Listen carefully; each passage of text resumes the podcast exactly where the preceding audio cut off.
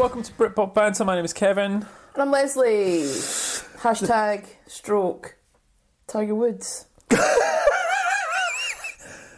We'll get- Tigress Woods? Ti- uh, do you still want to be affiliated with Tiger Woods? Well, I heard he's making a comeback. he won the Masters. It's one Did of the he? best sporting comebacks of all time, 2019. Hmm. It's the amount of energy you save when you're not getting chased down the street by your wife with a golf club. Uh, so this is season two. What happened after Britpop with some of the bands and albums? Uh, Twitter and Facebook we're at Britpop Banter or email us at britpopbanter at gmail.com. All views express, expressed on this podcast are 100% our own, and while we poke fun at some bands and artists, mainly ones called the 1975, we appreciate. Actually, you can't say we appreciate the talent. Damn You it. don't know what I'm gonna it's say. We appreciate the talent and sacrifice to create these albums. This week is a curveball because it's PJ Harvey. How did we, how did we get here, Les? Just a Twitter poll. Just a Twitter poll. And also because I really wanted to. You're really nervous about this as well. Yeah. I just, it's the adrenaline from the golf. We've just played golf. So it's difficult, isn't it? Because we've just had a game of golf together. We're drinking Kilkenny. Hashtag Kilkenny. Just sponsor us anytime you feel ready. um, and now I feel that. Okay, so the pressure is I've kind of forced this upon us. You have. Yeah, okay. But I got backing. Yeah, you did. Okay. You did. Um, and so I need to do it justice. Um, well, I need to do her justice. Yeah, yeah. She deserves to have justice. Not that she's in jail or anything, but um, yeah, I just don't want to make an arse of it. essentially, I'm sure you'll do good. So the album is Stories from the City, Stories from the Sea. Uh, so the last episode was Franz Ferdinand, and we Oh. haven't really spoken since that because now we're back to fortnightly. We've had a wee break. Wh- How, how did you think that episode went? I was proud of you. Do you know what? You know when because I Cathartic, isn't it? Makes you feel good. It, well, no, Yeah. I didn't feel good. But the, I'll tell you the one thing. You know at the end of an episode, you know if we had a good episode or not. Like, it's just it's a little feeling you get. And I walked away from that and I went, that was a bloody good episode. And it was. It was a lot of fun. You know, I laid my... Made dis- it bare, didn't you? Oh, yeah, I did. Made it bare. My dislike for Franz... I don't get Franz Ferdinand. And you know what? It's okay.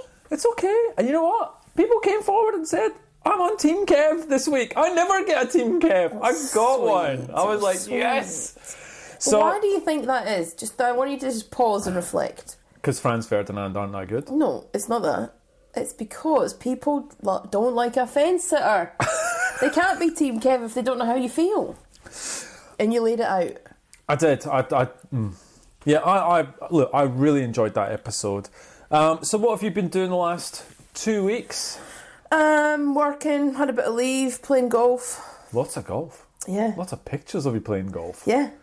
So Trying to get good, it's hard. You don't get better quickly. no, you won't. No. it's not easy. Um, so we went to play golf. Mm. So I took the. You've been playing golf, and we, you know, to hang out. We went. Oh well, I'll take half day as well. So it's a Friday. We're both supposed to be working. We're not. I know. Uh, we've played golf today, and my first time playing golf in absolute ages. And I have to say that was that was a lot of fun. And you were surprisingly reasonable. That's like the that's not what is that? That's like you were No, good. Like, good. Because it's like usually people don't play for ages and it's like, oh. no, it was all right. It was I was I, You like, hit it well. yeah, thank you. I'd like to get more practice in, but Same. it was really nice, and it rained horribly. Yeah, it did. Then it started off dry, and then it tanked it down on us. But uh, we stood our ground. It's a new hobby, I reckon. I reckon I'm in. I reckon I could I could seriously get into this. Couple of trips to the driving range. Just let's just like Sneaky hip flask in one of the bags. yeah, you can Yeah, yeah, take nice, beers exactly. Get one of those wee carts. It was a short course today. We'd be, I mean, you'd have been really lazy if you took a cart round that thing.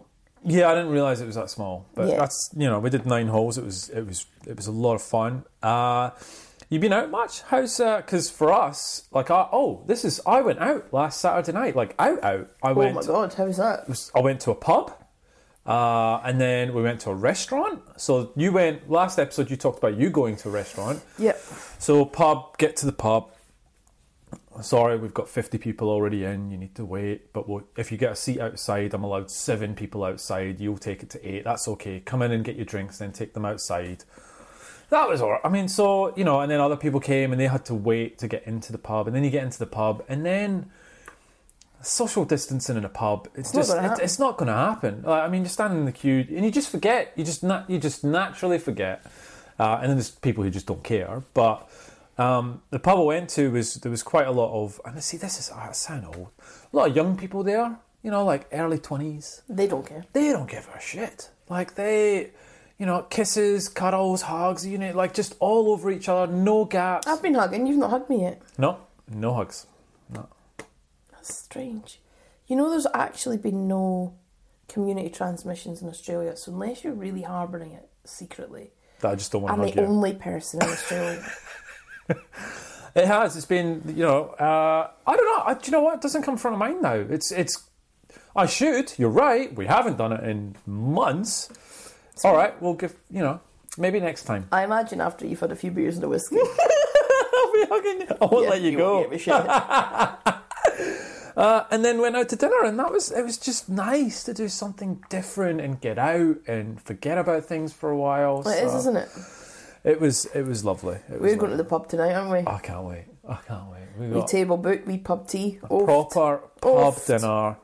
You've just dropped on me that we have AFL on the telly in the background, which was the swerve. But planned. I mean, um, whoops.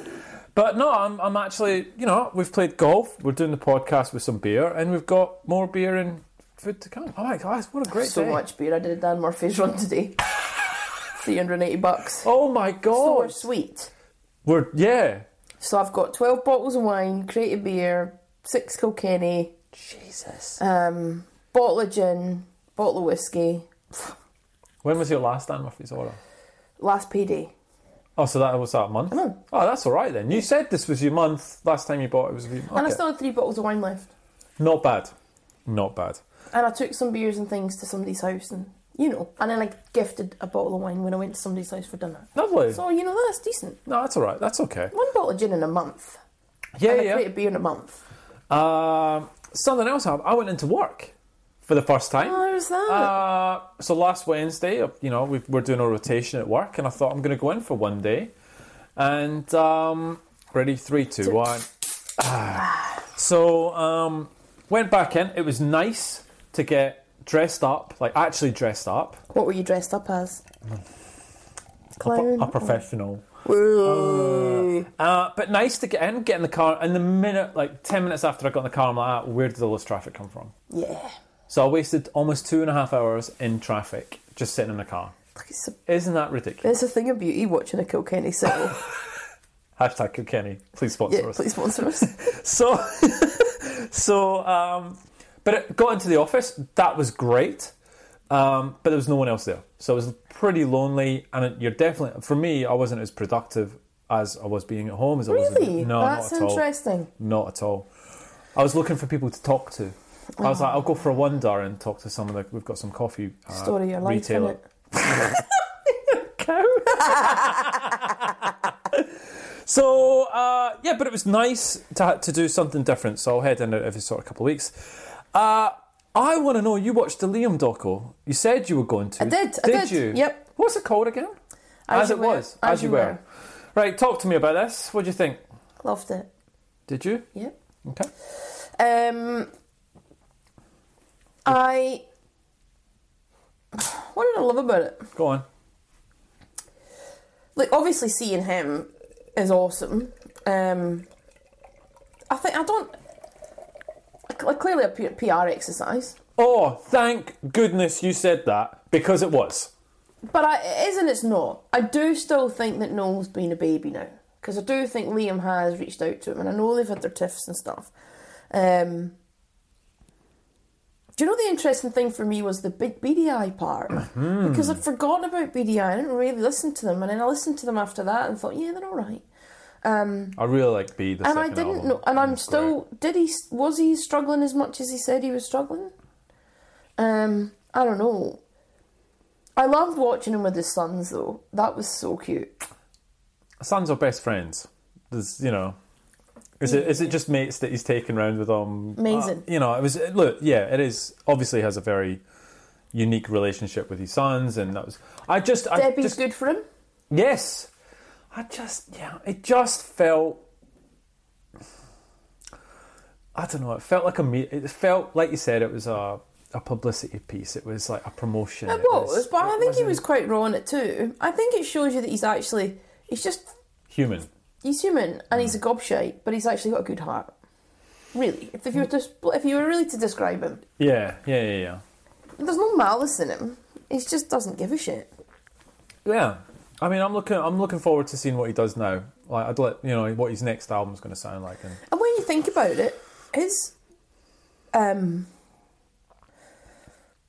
solo stuff I think's been better than Noel's recently.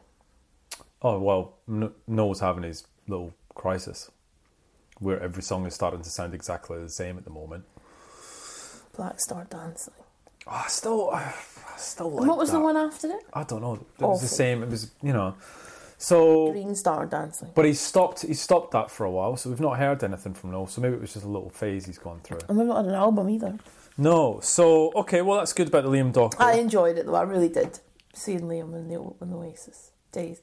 I Good seeing his you know brother. His brother's still on a job. It's good, isn't he? Do you remember what I texted you about his brother? What'd you say? He massively lucked out, didn't he? Poor Paul.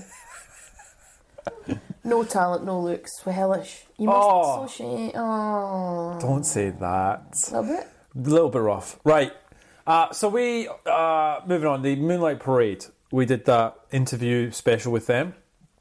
We have another three.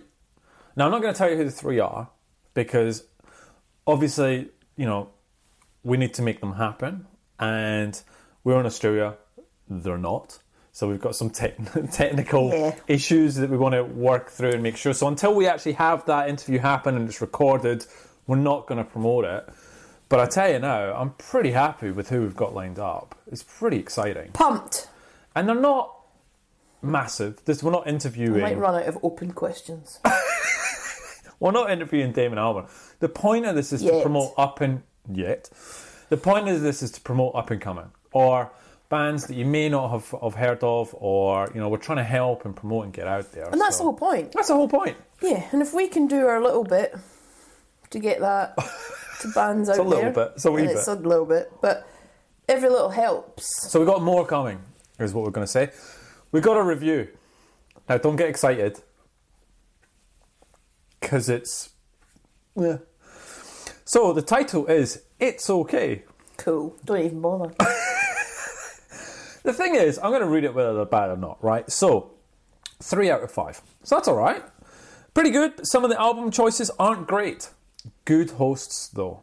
what season are they talking about? I don't know. All right, so we don't know. Righty T99 via Apple Podcasts in Great Britain. So thank you. All right, that's thank you for first of all giving us a review. Give us three out of five, which I'll take any day. So we're good. The music's crap. That's that's and So what he's saying is that we're bigger than Britpop. That's not what. Wow, Right. that's amazing. That's a great review. So, Righty, if you're listening to this, drop us an email, mate. Uh, let us know if it's season one or two. Because really, It's no doubt going to be two because he's probably listened to JJ72 an athlete. could be your choices. Unlikely. He could be like, he or she could be PJ Harvey. Come on. But we've not even done it yet. Well, So it's not her, is it? good point. you say anything bad about PJ, I swear to God, you go to the pub on your own. Uh, have you got anything else before we get into song of the week? Um, no, I think I probably did, but I feel slightly apprehensive, so You're so nervous. This is great. I just want to do her justice. I haven't done anything. This is the best thing about this. I've had the, like this episode off. I just feel that I just, you know, forced this on everyone, and now You didn't. they- You did a survey, and the survey, came back saying survey said. So it's not all on you. Um, all right, song of the week. Right, let's get into it. It's the Levi- Levi's. Expect This is the song. The Levi's are an upcoming British four piece indie garage rock band formed in North Derbyshire in late 2016, consisting of Max Stokes on vocals and guitar, Tommy Kearney on backing vocals and lead guitar, and Toby Chatterton on bass and Jack Kearney on drums. The band have played, set, set, played sellout shows at venues such as the Leadmill, Cafe Totem, Record Junkie in Sheffield, and at Jimmy's Bar in Manchester, and the Chameleon Arts Cafe in Nottingham. The band have played on the same bill as Spinn, Spinn are awesome, Casey Lowry, Bedroom High Club, The K's, and The Roofs. The band's sound has been described as a raw melodic indie and have been compared to other bands such as The Cribs, The Magic Gang, and The Strokes. Finally, they've got some 7 inch vinyls coming out independently on Totem Records and will be available to buy from June the 1st. So if you like this, go give them some money. This is the Levi's with Expect This.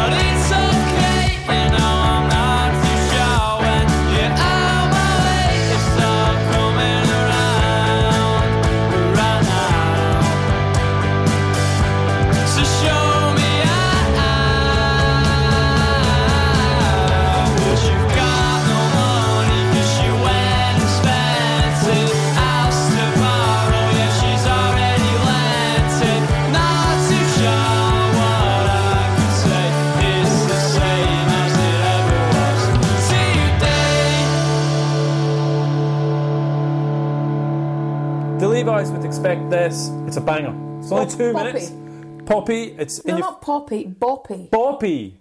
Okay. Like a boppy. It is. It's, Oh, it's like not. that. Uh, yeah. Like this. Well, no one can. No see one can see them. No, No? yeah. Okay. And to be honest, they don't want to see that. Why? What was this weird shimmy? I don't right. Let's says.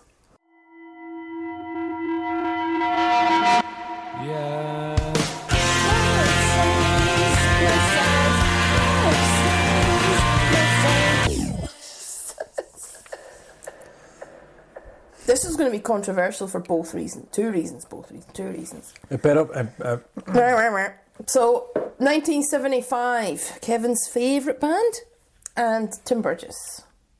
We'll start with the 1975, shall we? We all know who they are. where did they come from? Where did How they did they get so from? big? How did they get Why so are they so big? Um,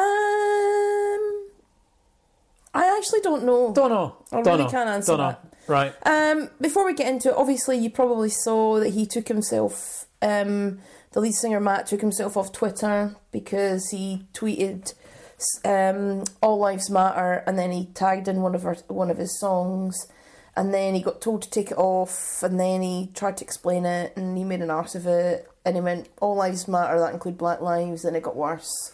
Then he tried to tie it to a song lyric, and the song lyric was the one around you know, smoking in your car, and, and anyway, the whole thing was horrendous. So he's So, taken himself yeah. off Twitter. It's a shame he hasn't taken himself off music.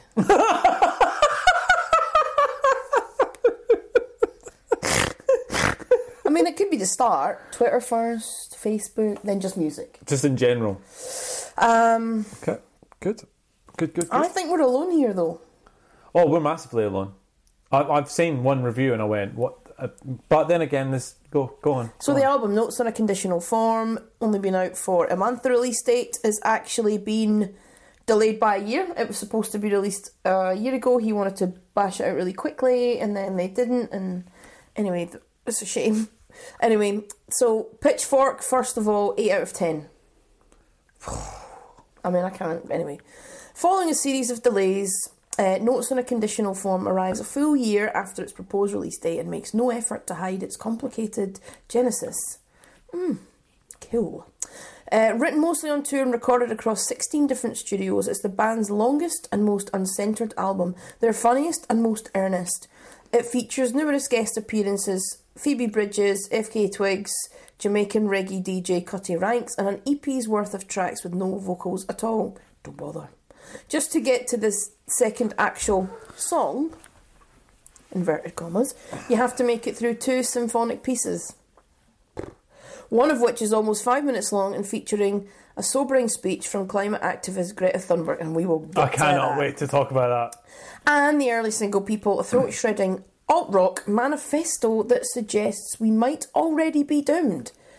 Is that us as listeners?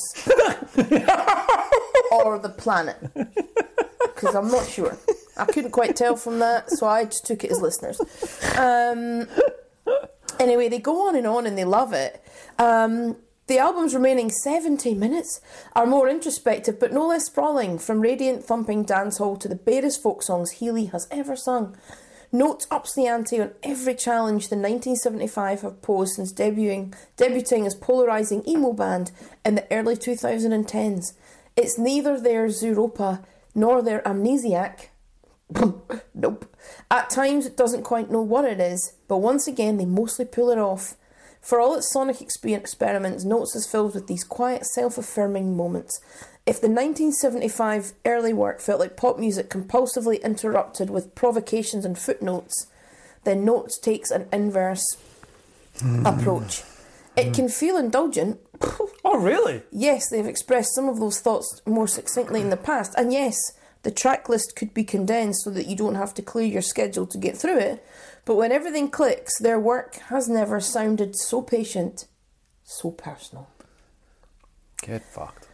The Guardian, 3 out of 5. Ah. Brimming with surprise guests and influencing, the band's fourth album is Ambition, an ambitious scattershot set in search of a theme. The 1975's Notes in a Conditional Form is an album and that you cannot classify. Long delayed, running at roughly 80 minutes and featuring cameos, including vintage dancehall, urging listeners to mash, mash up to place, and Greta Thunberg inciting civil disobedience, is been touted as the concluding episode of a sequence of albums known musically, known collectively as music for cars. The LP scattershot nature is no failure per se. It does mesh well with longer of lockdown, but unlike a brief inquiry whose bangers just kept coming, didn't. Didn't. Notes is less extroverted, more unstable, more conditional. This might in the long run be progress. Ultimately, though, A Brief Inquiry is a hard album to top, and Notes is perhaps the most disjointed and unclassifiable of 1975's works. It serves best, perhaps, as a long and intermittently lovely outro to that defining record. Kevin, over to you. All right. Um, good. Uh, is the I think it's the second track, "People," which like I didn't expect that. So when it came on, I went, "Oh, it's rocky, it's loud, it's guitar." I'm, "Oh, okay. Uh, the end music for cars is a nice instrumental. Yeah, I know the instrumental is not bad. Jesus Christ, 2005, God Bless America. I want to hate just for the title, but it's actually not a bad song. Now, should we talk about the Greta Thun- uh, Thunberg? Yeah, let's do that. Okay. As soon as that came on, I was like, I'm going to hate this. I've written the 1975 with Greta, blah, blah, blah. It's just wank, right? It's just wank. It is just wank. It is utter wank. And I know that you're trying to be Provocative. You're trying to be provocative. You're trying to be that's no, no. I'm just like it just comes across as forced and wank, and it doesn't do anything. and indulgent, and it's, It's just so- nonsense. To me, it's just nonsense. Like, and we don't disagree. great. Yeah, she's great. We don't disagree with anything she says, and power to her. This is not about her. That's uh, just. It's just. I don't know. we I- just don't get them, do we? No. And this is the thing. It's like I genuinely for this. This it's okay. This is my comments, and we'll just get past. There are it. good moments. There's good moments. A lot of it is cheesy. Um, this is my comments. Music should bring you joy. 22 songs at 1 hour 20 minutes does not bring you joy. Um, this was utter torture at points. And I didn't mind Frail State of Mind. I have that. Um, and I tapped out, you know, which is unprofessional of me. How can I form, and I've brought, how can I form an opinion if I only listen to half an album? I don't care, right? Um, I wouldn't, and I've said I wouldn't push this album on anyone to listen to because there's such a level of arrogance around this album, Yeah. purely on the size and scale of this album, that turns me off any more than I already disliked the 1975. Truth be told, I'd rather listen to Coldplay Everyday Life. It's a dud. Really? Yeah, It's a, it's a dud. No, I did. I did actually listen to Coldplay Everyday Life. Just to see. Yeah, yeah. Yeah. I'd take it. What would you give it out of 10? Zero. Zero. It's a dud. The thing is, the thing is, one of the, one of our listeners actually went, "Have you listened to whatever it is track 17?" I don't. I'm not going to get to track 17. Now, I'm unprofessional. I'm lazy. I have listened to the album. But You've I changed. just, I just don't like. Come on, 22 songs, an hour and 20 minutes of the 1975. I don't need an hour and 22 minutes to form an opinion about the 1975. I get it in that track one, to be honest. Yeah. You're lucky I got all the way through. So, I Please. I like it better than the other one, No, I don't. I don't. I'll Brief take the other one. Um, because I do like some of the collaborations that they do. Some of the songs are reasonably put together. Do you know what it is? You can't get past them starting with Greta Thunberg. You can't get past the, just the sheer indulgence, and you can't get past the arrogance of putting twenty songs on a record. Correct. And so you're already annoyed, Yeah. and you're just like, "Come on!" And it's like, stop trying so hard. Cut your album in half. Get all your good songs. Mm-hmm. Take all the crap out that you think is really arty and that we really look at us, we're so different, Mm-hmm. and just give us an album. I agree. And then I might give you five out of ten. But instead, I'm going to give you two. Correct. NME gave it 10 out of 10. 10 out of 10. I saw that review and I went, Jesus, God, I'm just, I'm maybe, Why don't we get it? I'm Are old, we really? We're still I'm missing. it. grumpy. Maybe this is what music is now. It's 22 songs and an hour and a half long, and it's ambient, and then it's rock, and then it's a political message. I don't, I don't want But you that. know who did that well? And the only album I've ever heard that changed styles so much and it did it well it was weird was Moby Play. Oh, great album. And they did. He did that. Yeah, yeah. Because one minute you've got you know porcelain, and then you've got all the other songs, and it's up and down, up and down all over the show. Mm-hmm. But it was quality at the first place. Correct. This is garbage. So, would you give it? Two Why? point for effort. No, you can't. Everyone- But I mean, there's an F. You can't if you if you're saying they're being self-indulgent and arrogant. There's you an can't give them effort because I actually do like Frail State of Mind. There's two tracks, there's a couple. I'll give it two. Okay, all right. Look, I'll take you to. Um, to me, and so I'm a wrestling fan, and if a wrestling fan is that bad, you give it a dud. It doesn't deserve a rating. That sounds harsh, but it's not. This is. I couldn't even get through it. I'm It fine made me. It you? made me angry. It made me the opposite of what it's supposed to do. So anyway, can we get to Tim?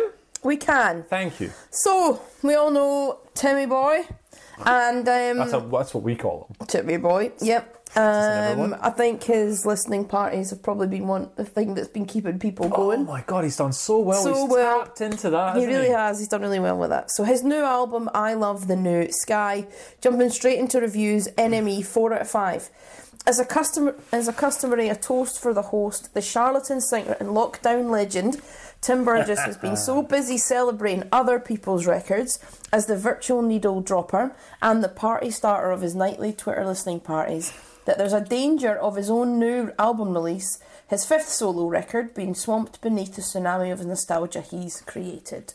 Having said that, considering the introspection he's crammed into these 54 inspired autobiographical minutes, um, the heartbreaks and upheavals, the insecurities, and behind the scenes struggles, it might well be a blessed relief to spend every night of lockdown lost in other band stories of studio mis- mishaps in 1996. Unraveling fresh surprises with each listening listen, I Love the New Sky is the sort of immersive cult pop experience that should break the trending column in its own right. Guardian, 4 out of 5. A chameleon of the times, Charlatans frontman Tim Burgess has manoeuvred smooth transitions from baggy psychedelicist to pugnacious belter of Britpop crowd pleasers to peroxide pudding bowl priest of esoteric influences, which is not to say he's superficial. His tastes are deep and wide, and both his virtual coffee shops and more recent lockdown listening parties on Twitter have brought listeners together with sincere, infectious enthusiasm. His fifth solo album continues the mood in an optimistic celebration that draws a natural line through all his phases. Recorded at Rockfield Studios, also birthplace of the Charlatans' 1997 album Telling Stories, with collaborations including Grumbling Fur, Nick, Goat Void. I Love the New Sky is neck deep in nerdery from uh, the nod to The Cure's Boys Don't Cry and the opening jangles of Empathy for the Devil to the reference to the song that became My Way, but it wears its learning lightly. Driven by hooky melodies and strong choruses, Lucky Creatures relishes its Scott Walkerish spaciousness, stretching out in swirls of synth and string. It's all crowned by the confidence of I Got This, which reconciles charlatans, um, charlatans country soul Hammond to classy baroque in a way that is unabashedly uplifting. I'm going to disappoint a lot of people. You are not. I am. Okay. I don't get it. What do you mean you don't get? It? I don't enjoy it. What do you mean you don't? I don't enjoy it. I don't, Really? I don't, li- I don't like it. What about the, the, the first track, Empathy for the I Devil? don't dislike it. Like when I give my rating, you'll see. But I'm disappointed. I think really? because everybody was going on before we reviewed it. Oh, I can't believe it! It's this and it's that and it's the next thing. And I was so pumped. Oh, see, I like, never saw that stuff. I I've been so pumped because I've been like that. This is going to be brilliant. This is going to be amazing. And I've listened to it five times, waiting for it to get amazing, and it doesn't get amazing. Oh wow. It's fine. It's all right. I'd probably listen to it again, but I'm disappointed. Okay. I think "Empathy for the Devil's a good song. Feels Christmassy that song for some reason. It doesn't. It's obviously not, but it just feels Christmassy. Like "Sweetheart Mercury," I really don't like it. Uh, it's in Uh, my like, average column. There's Yes. just yeah. I, I don't even want to say it because I love Tim Burgess and I love the Charlatans and you know What is it? What is? I just don't. It, it doesn't do anything to me. It's one of those albums that does nothing. I Okay. don't. I don't love it. I don't dislike it. It evokes no emotion in me. It seems like it's average. It would be middle of the pack. It doesn't stand out. There's a couple of tracks where you go, "Oh, I like that." Play that one again, and then you go, "Oh." Ouch. It doesn't make me want to play it again. Really? Yeah, I'm really sorry. And. Five out of ten. Okay. All right. So. You know I loved him. Everyone loves it. How can you love it? Anyway, so I Empathy for the Devil I think is a lovely, nice intro. Sweet Old Sorry Me is really good. The Warhol Me is excellent. Uh, Timothy and Got This is an awesome song, right? There are, I agree, there are some songs that don't quite hit the tro- the peaks that you think you would get, like Sweetheart Mercury, Comme d'Habitude, Lucky Creatures, The Mall, Only Took a Year. They're, they're good songs, but they're not wow songs. I've put, overall, this is a nice, solid album. At times, it feels like a musical. Like it just has these, I don't know, these things that I just get whisked away on that I feel like I'm in a musical. And every musical has its down moments. Like, it it Yeah. just does, right? I found myself foot tapping my way through this. It's not going to blow your socks off here. However, I reckon you'd be hard pressed to give this a negative rating. Enjoy it for what it is, and you'll walk away with a smile. 7 out of 10. Okay. What's I'm going to next? try again. Do you know what it was? I've been so immersed in PJ Harvey, and she's we'll get to her, and I just thought this was. It just didn't stand out. Like the 1975 did my nuts, so that that got two place tops, and then I was expecting more. I think I set myself up for too much expectation. I expectation. think so. I, I walked in with an open mind. I hadn't seen anything about it, and mm. so when I heard it, I was like, "That's really good. I like that." And it's always like in my top six Spotify. I just go, "Yeah, I'll put that on, bang it on," like because it's just a nice, easy listen, and it makes me smile at moments. And so, listen, I, I'll tell you what. I'd like to play something from this. Go on then. Go on then. Uh, so I'd like to play the Warhol Me, which I think is perfect for Tim, uh, and I just think it's a great song to play. So this is Tim Burgess with the Warhol Me.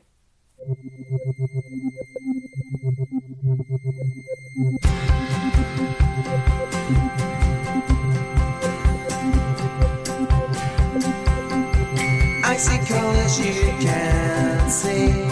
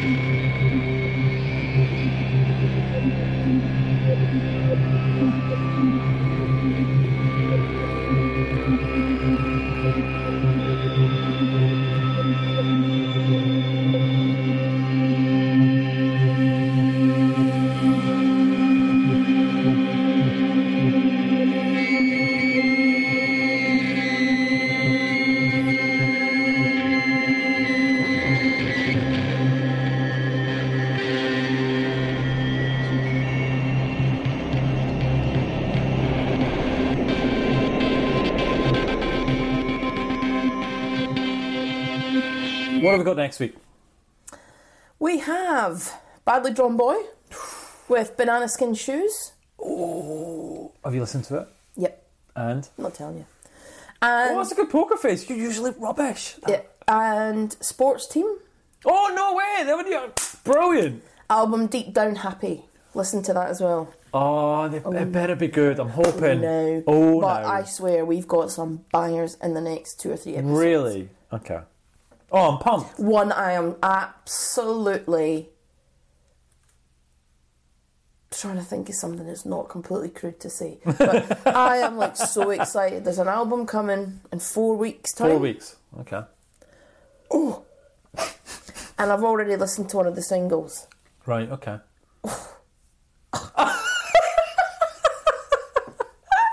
Whoa. Right. Okay. Well, that's good. I'm excited. We're starting to get more and more music coming through. Are you ready for this? No. Could you just please pause it and get another Kilkenny before we start? All right. Let's pause. And we're back. We're going through this Kilkenny hashtag Kilkenny. Hashtag six pack finished. Right. This week's album. You just said you were feeling better. You're Yeah, two fine. beers in. feel fine, feel fine. Right.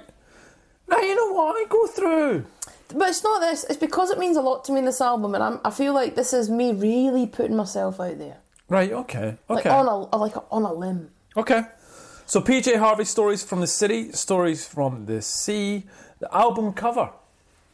Do you want to describe That's it? her reface, and she's standing there So reface, and she's standing. Where's she standing? in a street. She is standing in a street.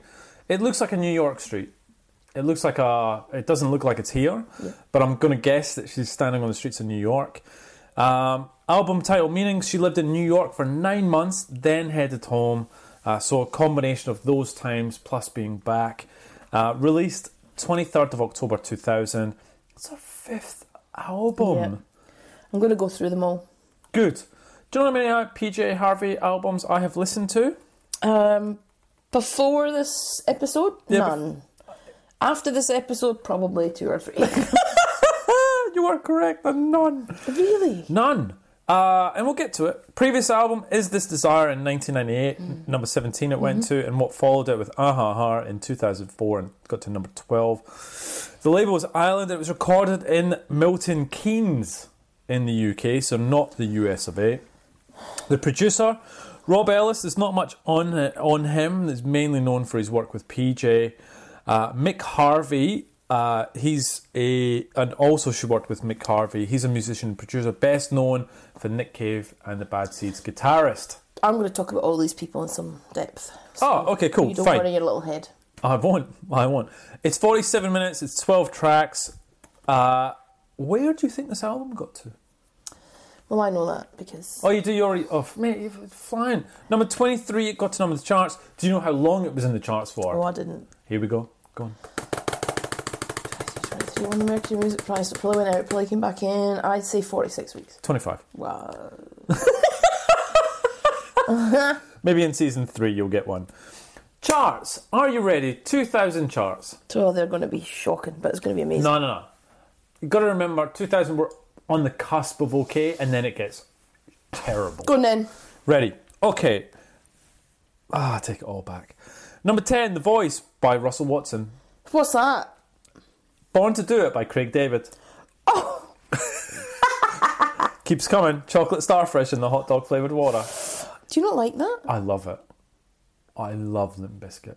I love it. Did you not give me that as a guilty pleasure? Yeah, we both listened to it. I watched them in concert. Like, not me in there, but I watched like a full on YouTube clip of them in concert. I was Cool. like, ah, they're amazing. Wow. The very best of UB40. Wow. What's your thoughts on UB40? Red, red wine. His voice is hellish. Very unique voice, isn't it? Not for me. It's not for me either. Uh, Sing When You're Winning by Robbie. I am. Marshall Mathers LP by Eminem, which you had. I did have. Did have. Uh, all right, so that was four out of five. White Ladder by David Gray. Oh no, I'm going to see him in December. Did it get re? Did it get rescheduled? How'd that work out? Well, it was always December. So, uh, mines have all been rescheduled apart from the Supergrass concert. Bluetones are now in January, Crystal Methods in December, and I was going to see Harry Potter. I was going to see Harry Potter and the Cursed Child uh, in Melbourne, uh, 6th of July, 4th of July. It's been moved to January 2021. Should we talk about J.K. Rowling or just brush that one under?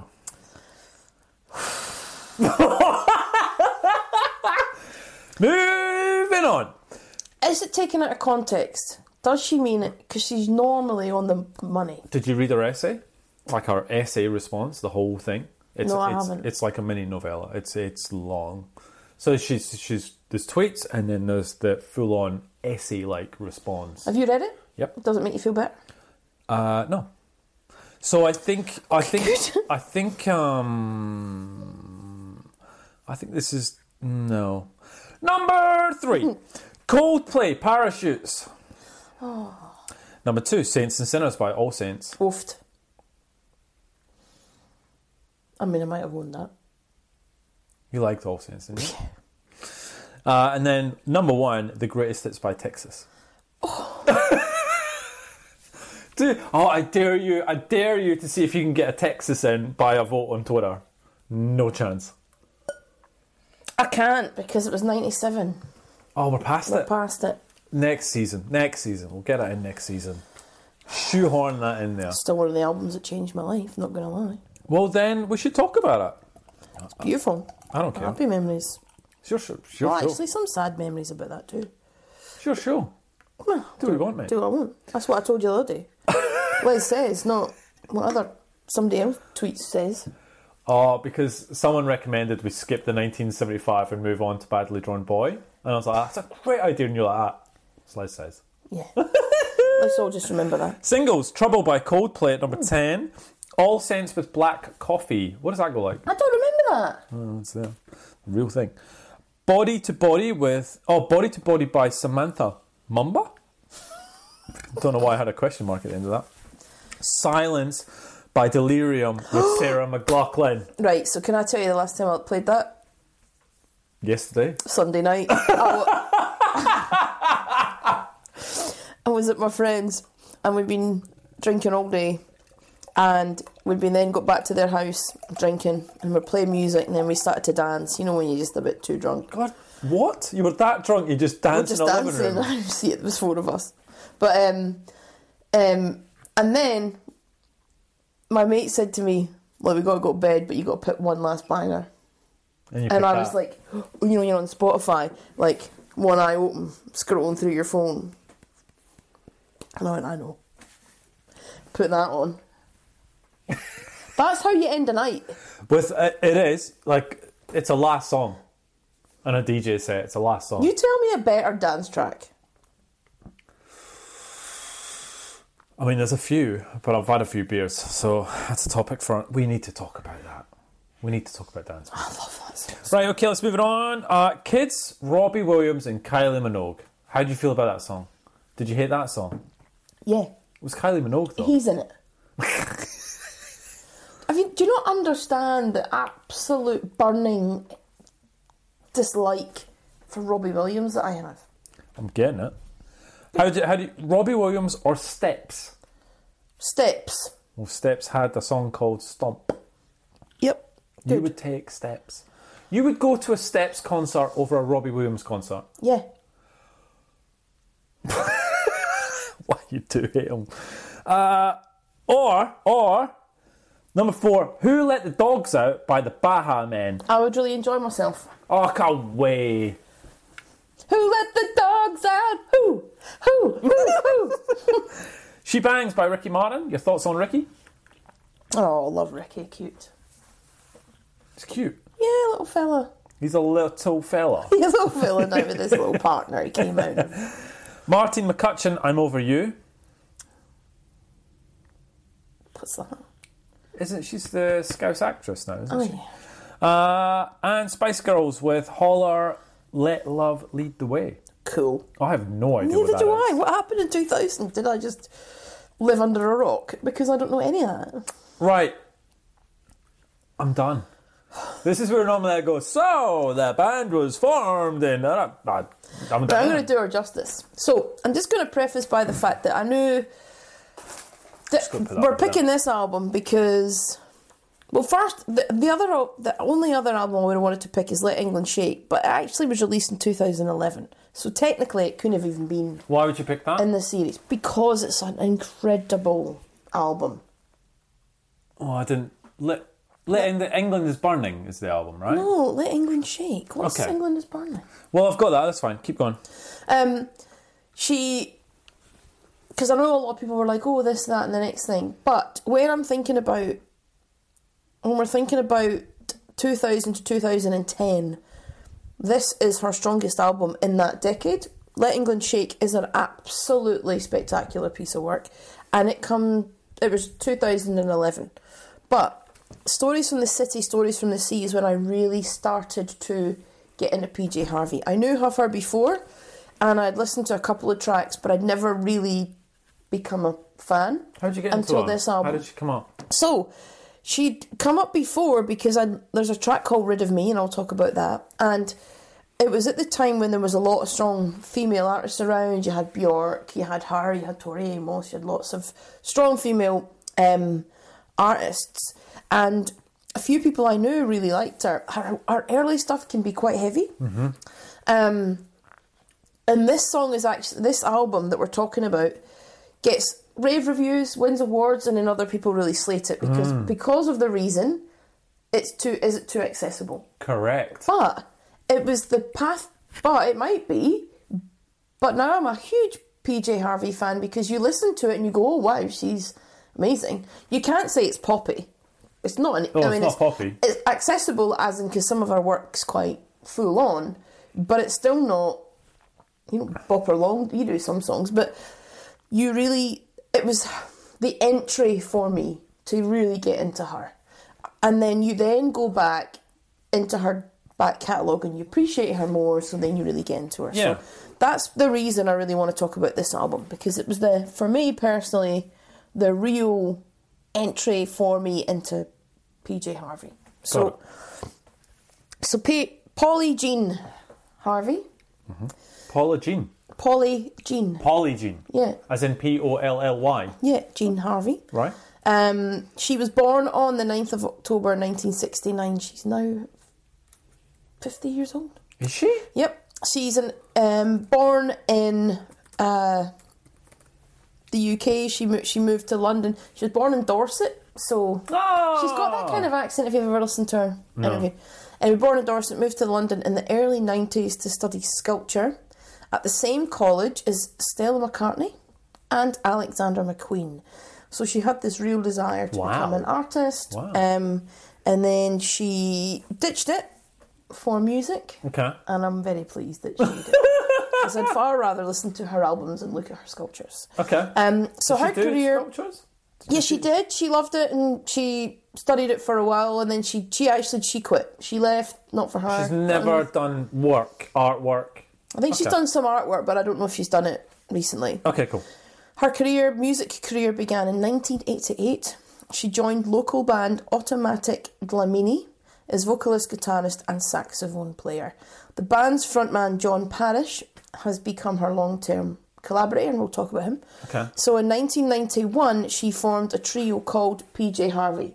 So this is where, so her first two albums are as a trio, but called PJ Harvey, um, with John Parish, um, and also Rob Ellis, who you mentioned, um, and Steve Vaughan.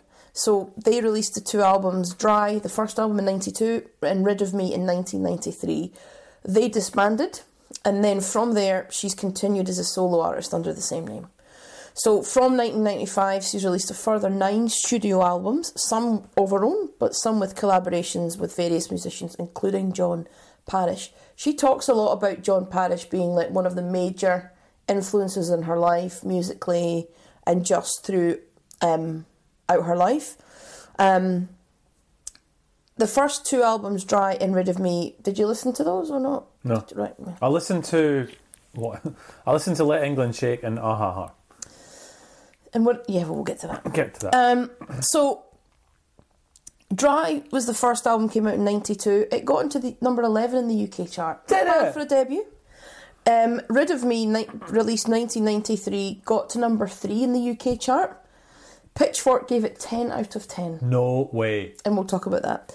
Um, her next album, so that was the two albums that she released as a tr- trio. Then she went out on her own. Then To Bring You My Love came out in 1995. That got to number 12. And then Is, Is This Desire? Um, and I'll talk a bit about that. She went through a really tough time personally throughout this album. And she's been asked a lot of times if she actually regretted releasing it or not. She says no. We'll Which talk album is about it. Is This Desire? 1998. Ah. Got to number 17 in the charts. Uh, two years later, we got Stories from the City, Stories from the Sea. It only charted at 23, which is so surprising. I don't know, I'm still surprised. So And go I back. Is this desire? Did you, have you listened to that? yeah. Are you going to talk about this again? Yes. Oh, you are. Okay, so I'm we're just, gonna- doing. yeah, a, we're okay, just cool. this. Got it. Got it. Got Then we got Ahaha 2004, got to 12 in the UK chart. Then we had White Chalk three years later, number 11. And then we had Let England Shake, which a lot of people will say is her masterpiece. Um, 2011, it got to number 8. And then she had the Hope 6 Demol- Demolition Project in 2016 and got to number 1 What? Again, I know it's not second album theory, but it's the album off the back of Let England Shake theory. Got it's it. The, Got it. because it's not. Got it. Got yeah. it. So she released the first two albums as the duet. They were um, engineered and produced by Steve Albini. He also produced um, the Pixies and Nirvana. Wow. Pretty Um, good resume. And they record, yeah, they recorded her most challenging album, "Rid of Me," and I'm going to talk a bit about that because the tr- have you the track "Rid of Me." I, I just people have to go and watch her live on um, Jay Leno pr- Oh wow. performing it because it's incredible. Um, she then came out with "To Bring You My Love" '95, um, and then obviously in that album she gets um, she released a track called um, "Down by the Water," and basically it's a song about um, and this is one of the most probably controversial things. It's about a woman committing filicide, which is when a woman kills her own child. So the woman drowns her daughter. In the in the lyrics are "Little fish, big fish, swimming in the water. Come back here, man. Give me my daughter." Um, she used those obviously those lyrics, and she was interviewed by Spin magazine. And she said, Look, some critics have taken my writing so literally to the point that they listened to Down by the Water and they actually believed I'd given birth to a child and drowned her. And she actually got like probed by that. And she's like, No, that's it's just song. There are just songs. Wow. So okay. her first, so Dry, Rid of Me, um, To Bring You My Love, that was the, the albums I think that really brought her to the forefront. Um, then she released Is This Desire. She talks about Is This Desire nearly ending her career. She had a really difficult period from 95 to 98, which includes the relationship with Nick Cave, which we'll touch upon as well. I had no um, idea about that. None. And so, and he's one of her. Um, you know, when you read like who were your people that influenced your music, he was one of hers, and obviously, Ah. um, the you know people that she created music with had also done the same with Nick Cave, and they introduced them. But I'll get into that. Um, so she said this album came out in that time and it was really painful to make. She still finds it hard to listen to and hasn't for a lot of years. Um, she said she knows that a lot of people were really disappointed with it, but she doesn't regret it at all. And she actually thinks it's probably one of her strongest works, Wow. but she still just can't listen to it Was that? Because of the. Did, did they break up at that time, or did they? Yeah, get, but it wasn't just that. She said that she was very unwell, she was depressed. She said she had the support of her friends. She was living with two really good friends. Uh-huh. Um, and she said it was a destructive path. She said she was like, she had this success Mm-hmm. that came from nowhere. And then it was the the touring and the writing. Yeah, it's a lot. And it ran her down. She wasn't looking after herself Yeah. physically Yeah. Okay. um, self destructive. Um, and she said she then just didn't enjoy making music because of what she said is the machinery that came with it. Yeah, so got the it, touring got and it, the interviews. it, it, And yeah. because she's artistic, like she wanted to do sculpture, it was like she didn't want that part of it, Yeah. but she knew it came with it. Got it. And so the business promotion touring, and she kept confusing that with then the expression of the music. So she actually then thought she hated making music. And it wasn't until she took a bit of time to herself. Hmm. And I think this is why Stories from the City, Stories from the Sea is so powerful because it was the album that came next. Got it. And it's actually one of her most, um, like, it's accessible, but it's also pretty.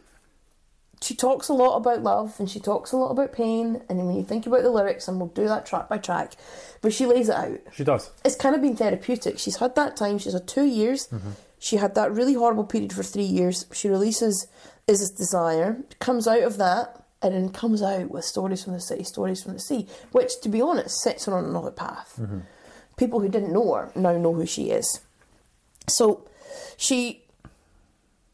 2000, she came out with that. Um, this album, I think, is amazing because she sings a lot about love and sex, but she seems to be in a good place. And I know she's talking about different cities.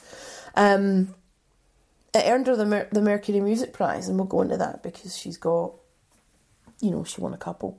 She then, um, in the middle of all this, she did a collaboration um, with a project called Desert Sessions, and I don't know if you've heard about this, but that was with Queen of the Stone Age. So Josh from Queen of the Stone Age and her, yeah, and other artists. And we'll, I'm going to talk about the music that they released.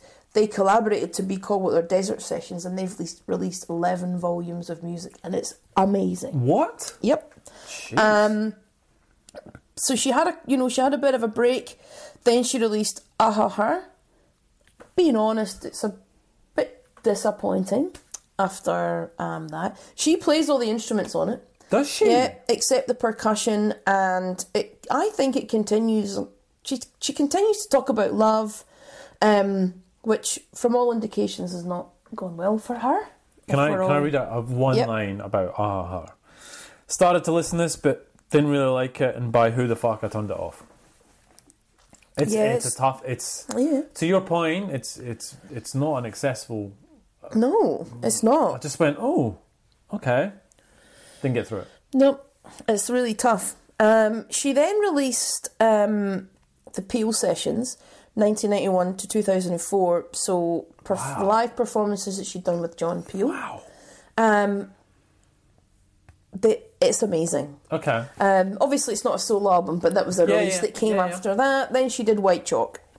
This is another collaboration that she did with John Parish that we spoke about at the beginning, Okay. um, which is an okay album. Like, it's not amazing. She's kind of had this like two. I feel for me, I think that she's done Stories from the City, Stories from the Sea. She's had this two album. Then she comes out with Let England Shake in 2011, and this album is it's obvious that it's a portrait to um, World War One. She won, and it's also she talks a lot about her really um, complex relationships that she has with her homeland, like with England and with the UK, and what it stands for. Um, and I'm going to dig into that album a bit more. But then after all of so that was a war album. Then she has a break.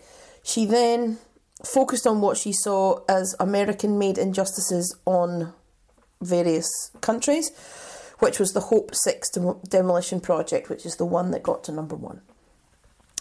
In 2013, she was made an MBE. Really? Yeah. And for those that don't know what that is, Member of the Order of the British Empire. what's it for? Because men get called. For um, no, it doesn't matter if you're male or female. You either get an OBE, which is I can't remember what it stands for, or you get the MBE, which is actually better. Huh. Um, but yeah, member of the Order of the British Empire. Um, for her Contribution to contributions to music. yeah, Yeah, yeah, which is yeah. huge. So, Nick Cave, Massive over here, isn't he?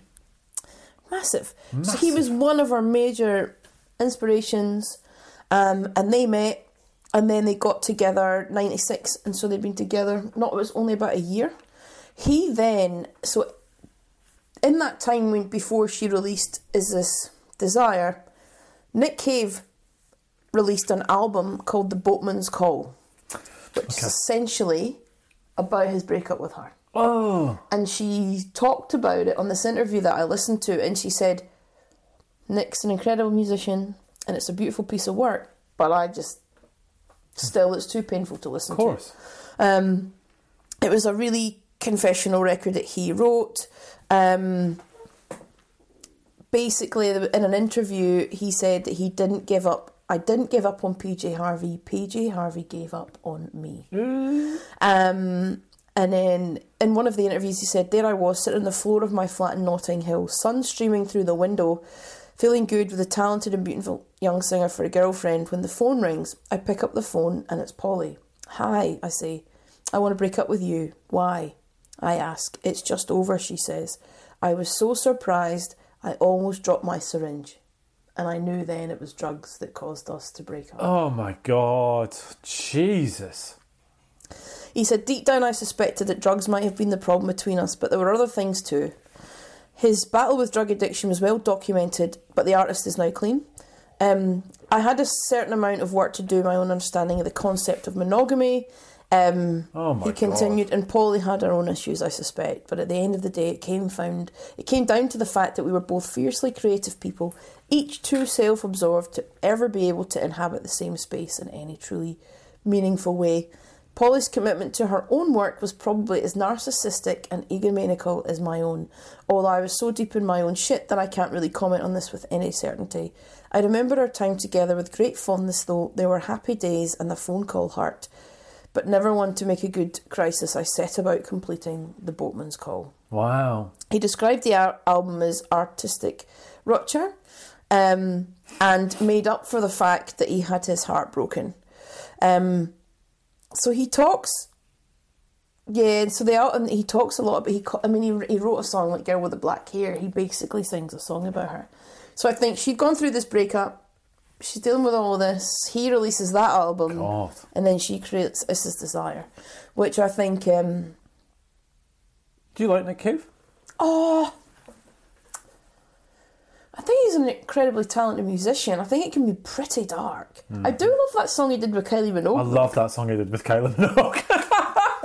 Funny you mentioned that. Um, his son died recently, though. That was really Oh. yeah, and I can't remember. I, I know why, but I can't. It was pretty. It was horrible reasons. Oh. Um. So I'm, I'm the same as you. I he is in like we're in Australia, obviously. He is incredibly loved and respected in Australia. Like he is one of their music icons. And quite rightly, it's but he's his work is probably similar to PJ Harvey's. Like it's not the most accessible, No, it's not. I can't listen to. It. But they're one of the they're, there's. I think you get these musicians who are just gifted. Like mm-hmm. PJ Harvey plays all those instruments mm-hmm. and she writes these songs, and there was an article I read as well which was interesting, and she was talking about Oasis. Yeah, and she said basically that she understands why people like Oasis because she's got asked about Britpop and she's got asked about Oasis. But it's kind of the same formula. It's kind of the same. It doesn't really challenge you. She said, yes, it makes you sort of bop in your chair, but really it doesn't push any boundaries. And she said that she would rather release the albums that she has that does, that maybe nobody buys, to be true to her art- artistic self. And I think it's because I believe I think it's because there's a different. Oh, it's hard, right? Because Oasis are Oasis, and they are. There are songs to listen to and sing and to drink beers to and chat. You're not going, wow. That was That's sort of so deep. and so deep, and you're not. No. and that's fine. It's political. no. but I think she's come from a background where she wanted to be in sculpture, Mm-hmm. and then she's she's like she is what really is an artist, Mm-hmm. and so what she delivers is far more talented. Mm-hmm. It's not just three chords and a catchy chorus. Correct. So I agree with you. You have to. You can't even compare it. That's the thing. Mm-hmm. It would be stupid to compare it. Correct. Um, but she's just been like such a celebrated artist. Put it this way: Brit Awards. She's been nominated five times for British Female Solo Artist. Won it. None. Are you kidding me? Na- Really? 94, 96, 99, 2001, 2002. Oh my oh God. sorry, 2005, 2008, and 2012. Didn't win. Um, and God. 2012, she got nominated for Let England Shake as British Album of the Year. Didn't win. Grammy Awards. She got nominated again five times. Didn't win. Um, Ivor Novello Award. She won Album of the Year with Let England Shake in 2012. And the Mercury Music Prize. Rid of Me and To Bring You My Love both got nominated. Didn't win. But Stories from the City, Stories from the Sea, and Let England Shake both won. She's the only artist to win the Mercury Music Prize twice. And she was the first female to win the Mercury Music Prize within like 10 years. Which album do you like better, The Let England Shake or Stories? I think Let England Shake is one of those like masterpiece albums, but I think Stories from the City, Story from the Sea always will mean a lot to me because I was 20 and I bought it and she was cool and she was deep and I thought it was a feminist. and so then I relate to it, but I think it's a stunning, stunning piece of work. Um, 2011, she won Outstanding Contribution to Music from NME. Good. So, um, that's her solo career. The work that she did with the Desert Sessions. So that's Josh Homme um, from um, Queens. Yep. And then loads of other artists that I actually never heard of, so I'm not even going to pretend. Um, they began recording those in 1997. It's really, really strange. They've got volume 1 to 12 Yeah, you said. Um, and really worth listening to. Okay. Um, so that's basically her.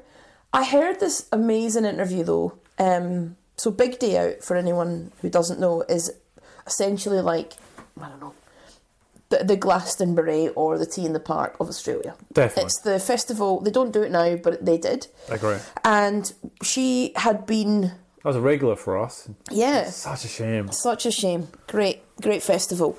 She had been asked numerous times to actually appear, but had never committed. And then this one time, she committed. I think it was two thousand and one, and um, the person who was running the festival, she was getting interviewed, and she said it was a particularly tough time for her. She had just lost her daughter, and she was then trying to put this festival. door? Yeah, she- oh, I had no idea. Yeah, not PJ Harvey, the person running Big Day Out. Oh, okay, sorry. Yes. Phew. So the person running Big Day Out, the lady who was running it, had just lost her daughter. She's trying to put this bill together. She's trying to put the festival on. She's Oh, trying to get on with her life. She's listening to Stories from the City, Story from the Sea. Wow. And she said the track Good Fortune Mm-hmm. always hit home to her given what they talk about. Like no matter what happens in your life, there's going to be some like there's other things that you can focus on. And she said it was so important to her that she got PJ Harvey to come. She said so we did. Eventually we got the art you know, the artwork, the posters done, Yeah. PJ Harvey's coming, Yeah. the whole thing. yeah. PJ Harvey comes and she's just killing it. She's doing this like like they know how to tour tours around Australia. That was the year when the person, you know, the fifteen year old died. Ah. And it was that year. Was so- that the Red Hot Chili Peppers? Which one was yeah, that? The one that it was like someone got someone died in a mosh pit. Basically, they got crushed. Yeah. Unfortunately. and so obviously just having lost her daughter, then the person at the festival died, it was really tough.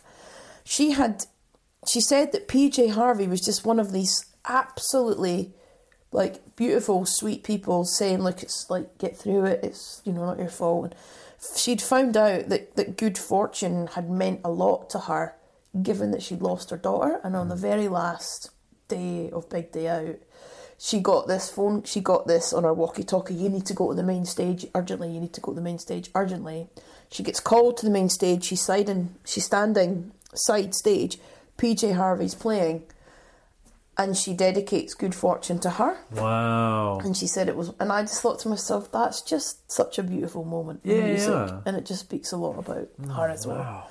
Um, so, um, yeah, I don't know. I think that says a lot about her. But the album itself, if we dig into Stories from the City, I think. I just, I don't know. I'm just so keen to hear what you think about it. But, We haven't spoken about it. and we, I don't, I don't know whether I want you to tell me now or wait till we get through the tracks. But Keep going. Let's. I'll tell you when we get to the tracks. You keep doing your thing. I just think it's like such an amazing album. I think it kicked off the commercial success for her for sure. Um, it got it's been um, in the Rolling Stones 500 greatest albums of all time. Where did it get to? Do you know? 431. yeah, right. Um, Okay. produced again, Rob Ellis, Mick Harvey, PJ Harvey. You'll always hear them. They're always around. They surely released three singles: "Good Fortune," "A Place Called Home," "This Is Love," Yep. which all makes sense Agreed. because they are the singles on the album. Agreed. Um, you'll also know that she collaborates with a certain Mr. Thom Yorke on She two does. tracks. She does. And I didn't tell you that. Until, no. Um, she said she met Yorke in 1992 and they stayed in contact. Um, and she'd really been interested with the idea of somebody else singing on the record. Um, and so she got in touch with him and he was just like over the moon. He's a massive fan. I was thinking about this, right? So I was thinking about this on the. It was so funny because we went to play golf and you we we pack up. You leave in your car, I leave in my car, and you're like, you know, I'm gonna put the album on, and I'm like, well, I'm gonna put the album on as well. So you're driving literally the car in front of me. You're playing PJ. I'm playing PJ, and I just thought that was pretty cool. Mm-hmm. And then obviously we get to some of the songs that Thom Yorke appears on. And I'm like, how do you keep in contact? Like back then, like you meet someone randomly, right? Yeah. So, so they're they're probably you know they maybe see each other in musical circles every now and again, but back then it's literally maybe your phone number. Yeah, it would It's be. not. That's It's all it not be. Twitter. It's not Facebook. It's not Messenger. I can't. You know. And she just reached out to him, and he's like, "Yeah, cool. I'll get involved." Yeah, and when you think about No WhatsApp. 2000, think about the height of Radiohead then. Yeah, good point. Like they weren't. He didn't need to do this. No, he did not need to do it. But I think people really knew her for her like talent. Like you can say what you want about her and whether you like her music or not. I would just defy anyone to tell me that she's not talented. What's also interesting is as well, she was releasing albums and records, singles at the same time when Britpop was at its height. Her sound then was very different. Um, and didn't really get spoken around. What's she doing now? Well, what she's doing, nothing. She's doing soundtracks. Oh, she did the one with um. Yeah, I wasn't really to talk about that because it's about pants, but um, yes, um, she has. She's moved into soundtracks now. She She's- has. She seems to be forging. I want her to do another album. Do, when, when was sorry? When was her last album? 2016. So it's been a while. Mm-hmm. Oh right, okay. So she's been delving into the, Yeah. um, some of the soundtracks and stuff like that, but not a solo album again. No. I just want to run through some of the accolades because I think you just got to understand. I think it's hard for you in some ways because you've never listened to her, so you don't know. So it's like she's a stranger to you. But for me, I'm like, You're selling it. You're selling, it, aren't you? like she won nominations for the best British female artist for two years running at the Brit Awards, same as the Grammy Awards. She won the Mercury Music Prize twice. She was made an MBA, MBE. She is the only person to receive the Mercury Music Prize prize Twice. twice. She the album was ranked number eight on Rolling Stone's the 50 Essential Women in Rock albums. That's the Stories by the City. Mm-hmm. In 2002, Q Magazine named Stories from the City, Story from the Sea the greatest album of all time by a female artist. Who said that? Q Magazine. Holy cow! In 2016, the album was chosen by Time Magazine as one of the 100 best albums of all time. 2009, Pitchfork named the album the 124th top album of the 2000s, which we went through. In 2009, Emmy, NME also placed the album inside their top 100 greatest albums of the decade at number six. The album was also included in the, the book 100, you know, the 1001 albums you must mm-hmm. hear before you die. And Rolling Stone named it the 35th best album of the decade. In 2009, the album was ranked 19th on The Guardian's 100th best albums of the 20th century list. That's what this album has done. Wow. Like, tell me that's not amazing. Tell me she's not amazing. Uh, no, I yeah, she's des- clearly deserves it, and I'm sorry, I'm just looking at her. So all about Eve soundtrack, Peaky Yeah. Blinders soundtrack, the Virtues soundtrack. Because she's a talented musician Yeah, well. I mean she's busy, still busy, just because she hasn't done a solo album in a while. I want everyone to go and watch her Jay Leno Rid of Me I'll do that live. Yeah, I'll do that. And then just listen to the lyrics as well. She's intense. Um, she is intense. yeah, but I don't know. I just think she's one of these. She gets all, oh, and she gets all the. Oh, she's like Chrissie Hynde. Oh, she's like Patti Smith, and oh, she's like. She might be, but she's better than them. and she might be like them, but people should be looking to be like her. That's when I say, okay, fine, they, they've been successful in their own right, but stop the comparison. Because I'm telling you, the albums that she's released are so diverse and so talented, and so, like, some of the things that she sings about, like Down by the Water, I mean, that's brutal. It's about a woman killing her child and drowning her. I had no idea. The lyrics to Rid, Rid of Me are like, um, it just it starts off with this really thing: tie yourself to me, no one else. No, you're not rid of me. But then she does this thing, and this is when you've got to watch it live. Is she just goes mental and she says, "Lick my legs, I'm on fire. Lick my legs of desire. Lick my legs, I'm on fire. Lick my legs of desire. You're not rid of me. I'll make you lick my injuries. I'm gonna twist your head off."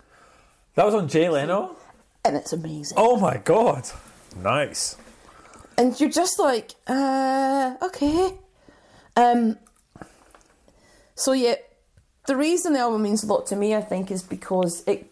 Yeah, she won the Mercury Music Prize. Everybody was talking about it, and I knew who PJ Harvey was, and I bought it. And I absolutely adore it, and I'm just so glad we've managed to have this conversation about her. I hope that I've sold her to people. If you've never listened to PJ Harvey, I hope now that you just go and do it. Just go and do some research listen to some albums, you know the stories, just go on and do it because Done a good job. she's a really, really talented musician. Yeah, you make me want to listen to it, and you've made me listen to it. So, shall we get into the tracks, Um, or have you got what? What you've got more? no, do you know what I wanted to do was, I guess it's like I feel like I'm doing a sell job. I guess all I wanted to do really was um, think about. I just wanted to talk about where she was nominated for the. Mer- Well, she won the Mercury Music twice, but who else Go on. Who's was she up against? who was she up against. So, for the first time that she won it, she was up against pretty steep competition. I'm going to be honest, and I actually think you'll be like that. Mm. I don't know if you think she should have would have won it. So she was up against Basement Jaxx, Rooty, um, Elbow, Asleep in the Back, Goldfrapp, Felt Mountain, Radiohead, Amnesiac, Super Furry Animals, Ring Around the World, Turin Brakes, The Optimist, Zero Seven, Simple Things. Um, Susheela Raman, Salt Rain, and Ed Harcourt. Here be Monsters. Who would you pick out of that? The one that stands out is Zero Seven. Same, same, same, same, same, same. Or Turin Brakes. God, I forgot about that album. Such a great. I haven't listened to it for ages. You're right. Um, pin. I'm like, yeah. I'm doing it. Oh, Zero Seven Simple Things. All when, right. when she won it with Let England Shake, Yeah. this is this is what was controversial because everybody, do you know who she beat? Adele. So Adele, twenty one, Everything, Everything, Man Alive, Ghostpoet, Anna Calvi, Tinie Tempah, Elbow, again James Blake, um, Gwilym Simcock, Katy B, and King Creosote and Jon Hopkins. For me, it's a clear. Which. KB, KB album is that? On a mission. I like KB. Yeah, same. You put me on a KB. I Yeah, hundred percent.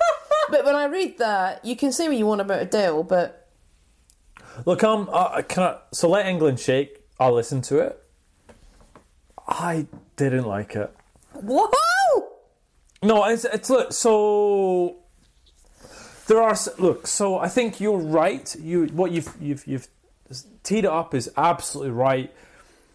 This album around stories is accessible, You know. and yeah, yeah, I get that. Let England Shake is more of the PJ that everyone likes, but it's it's a much more, like you said, much more darker, deeper style of music that you know. It, I saw. Look, there are some songs on Let England Shake that I liked, and there's some songs I went, "Oh, it's too dreary, it's too dark, it's not moving enough," and it just it didn't bring me in. Stories is a very different album to that, Yep. right? So should we get into the tracks? Yes, let's get into the tracks. The only thing I wanted to talk about was there were so many different um, reviews around Stories from the City. For example, NME hailed it as a magnificent, life affirming opus, um, which is amazing. Um, it got called the best album of her career in the view of Rolling Stones, but then you had Pitchfork saying it lacked in distinction and the sheen gets slicker and her music gets duller. They only gave it 5.6. Wow. But they gave Rid of Me 10 and they gave um, Let England Shake 8.8. So it was weird because because it was accessible, I think. Correct. But for me, I think it's probably got her more fans than she would have had before, and I imagine I've gone back to her back catalogue, and I'm one of them. And so, yeah, I'm probably am one of the people that got sucked into the more accessible album. But now I listen to all her albums. Not all of them, but um, some are better than others. But I listen to a lot of her work. Yeah, okay. Um, you're not picking up on any of my cues. I really need the bathroom. So should we break Yes. before we? Get, right, let's do that. Okay, cool. All right, back. So opens, big exit. Big exit. Great start, don't you think? Okay. Keep going. You don't seem to think so. Um, I'd always thought it was her reaction to being in like New York City, um, because she took a lot of time, like a lot of inspiration from that from the album. Yep. She thought it was like a big intimidating city, um, and only felt safe when she was with someone she was familiar with. Then I went digging about because that was a really probably happy thought of what the song might be. But there are a lot of people when I look at song meanings or you look at different things that this song's actually around suicide. So Oh. big exit. Okay. From if you think of the lyrics, baby, baby, ain't it true? I'm immortal when I'm with you, but I want a pistol in my hand. I want to go to a different land. Interesting. So I think it's about that. from Genius, the opener to PJ's Harvey's fifth studio album represents her reaction to the impressive amount of news regarding gun shootings she had read during her period in New York. It may also serve as a great commentary on gun ownership in USA, something a British woman like Hart is not used to, and the general obsession American people may have with guns, perceived as a much needed means of self defense. Uh, I actually quoted a different lyric. I went, the writing is absolutely el- excellent. Like, I walk on concrete, I walk on sand, but I can't find a safe place to stand. I'm scared, baby. I want to run. This world's crazy. Give me a gun. So, this is probably the first ever song that I've listened to by PJ Harvey, known it was by PJ Harvey, liked it, even though it was by PJ Harvey. Um, I really like this. This this hooked me straight away, and um, the chorus I really dig, and I just went. It, it really grabbed my attention because I had this perception of what PJ Harvey would be, and I was like, okay, let's let's get through this. And then that song hits, and you're like, wow, that's that's a great pumping intro. The guitar hooks, the chor- I, I, fantastic. What do you think? You like it? Oh, I adore it. So, you, um, well, it's not my song, but it was very. song. good. You know, I did have it down as one of my picks because I Yeah. went. This is one of my maybe full plays because I go. It sort of made me go. My perception of PJ Harvey might not be what this album is turning out to be. So, but we won't play it because there's other songs I want I want to talk about. But Big Exit, what a great start! yeah. All right, let's play Big Exit.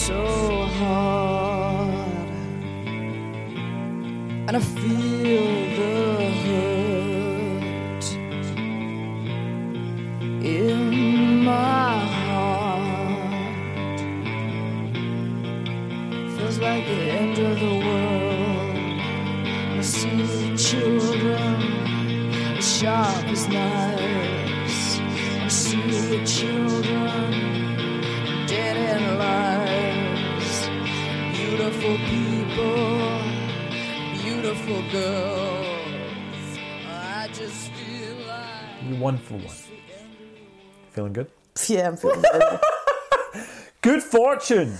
So, I was doing a bit of research. The Atlantic wrote a whole article on this song.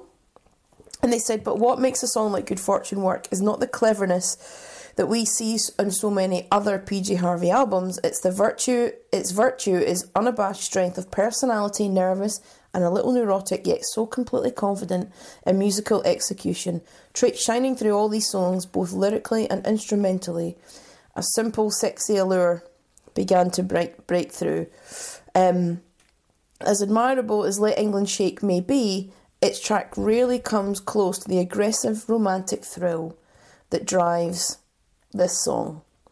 And when you think of the, I love this song because it's just um, like the lyrics. I paint pictures to remember. You're too beautiful to put into words. Like a gypsy, you dance in circles all around me and all over the world. She sings a lot of dark things, like Rid Me's dark, down know. like. This is just like a beautiful. I don't know. I, I want the, I think this is. I don't know if. I, yeah, this is my song. Oh, this is your song. Yeah, I think it will be. You've changed because, again. Um, I know. Well, it doesn't matter because I'm going to pick the same song that you pick, so it's fine. Well, I was in between this and and two other, but no. I, do you know what? I want this one because of the story with the whole big day out thing, and just the lyrics. And I just think this song really sums up this album. It's just beautiful. Okay. So um, this was released on 25th of November. It got to 41, so not the top 40. No. The video. Have you seen the video? Yeah. It's great, isn't it? It's great. It's it's Yeah, really good. simple because it's just PJ. Uh, it's nighttime and she's just walking towards the camera, singing, dancing, swinging around a lamppost. It's I've wrote. It's captivating because you can tell she's absolutely loving the process of doing it. She looks great. The music's great. It's well produced if you haven't seen the video, go watch it. So the music video is by a lady called Sophie Muller. She has done so much. So she's done, and she started off doing music videos in the 80s for Eu- Eurythmics. Oh, yeah. Uh, she's worked with Bjork, Shakespears Sister. Um, from us, she did Tone's 10 Story Love Song by the Roses. She did Blur Song 2. She did Coldplay's Trouble. She did Sophie Ellis-Bextor's Murder on the Dance Floor. Murder on the dance floor. Like, I can still remember. Like, who doesn't know that video? She's done hundreds and hundreds and hundreds of music videos. Extremely talented. So the video was six. So I watched the video right, and I went, oh, one take. Was it like three or four minutes? Easy, right? The video took six hours to make. Six hours, right? So every they take the same route, but just re-record the same bit, and she'd sing or do something different, and all this sort of stuff. Um, the problem was that the camera operator had to work had to walk backwards the whole time. So unfortunately, there was a few incidents, and they had to guide people, and then she would move to a different area where the lighting wasn't set up, or where the camera wasn't looking at. So they had to keep doing it over and over again. So PJ said the crew would have to be consciously be aware of me all the time where I was moving because they might have to duck out or get out of the line of vision. It was hilarious because then I kind of cottoned onto it. If I would move in a certain position, I'd be able to watch the whole 15 piece male crew hit the ground immediately. So a couple of times I do it on purpose and bang, flat as as quickly as possible they get flown and flat as they could. um, so the song's about falling in love with a special person. In 2001 issue of Q magazine, Harvey said, "I wanted everything to sound as beautiful as possible. I want this album to sing and fly and be full of reverb and lush layers of melody. I want it to be my beautiful, sumptuous, lovely piece of work." So, um, Which is so different to other albums, and she spoke deliberately about that because remember the album previous, she talks about it. She said there was some really haunting, disturbing noises in that album. She still thinks it's one of her most beautiful pieces of work. She came out of that time, that period, and she wanted this album to just sing. correct. And I reckon she nailed it. Song name is Rocker Girl. This reminds me of falling in love when you only want to be with that person and run away. It changes your whole outlook on life. And things I once thought unbelievable in life have all taken place. It reminds me of how I felt about love in my life and also many of the things that love has now opened me up to. It's gorgeous. So is this your song? Play it! Oh well we have to after we've sing that. Alright, so good fortune.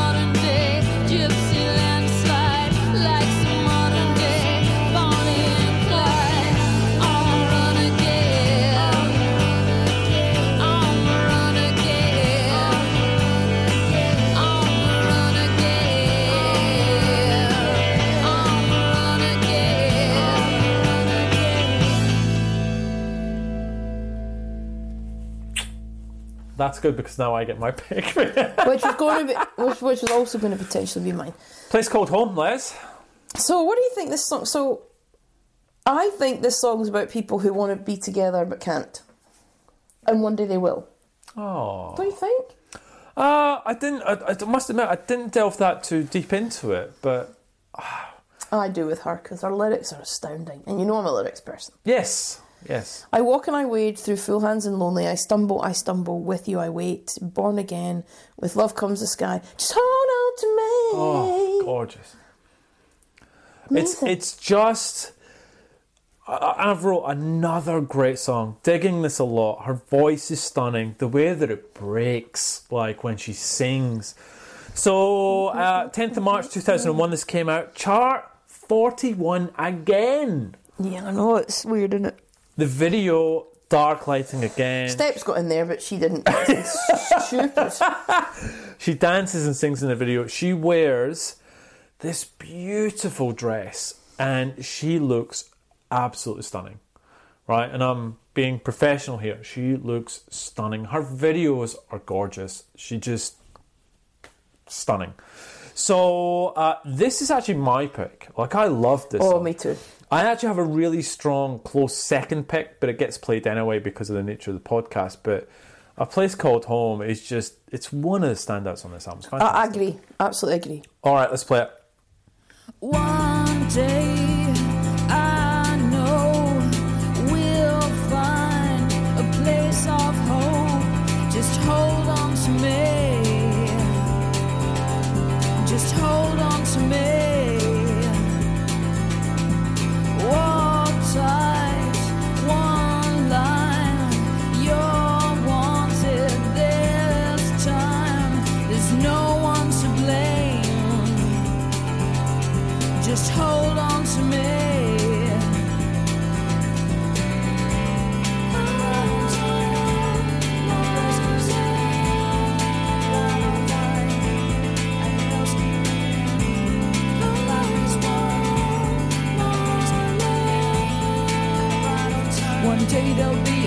for us.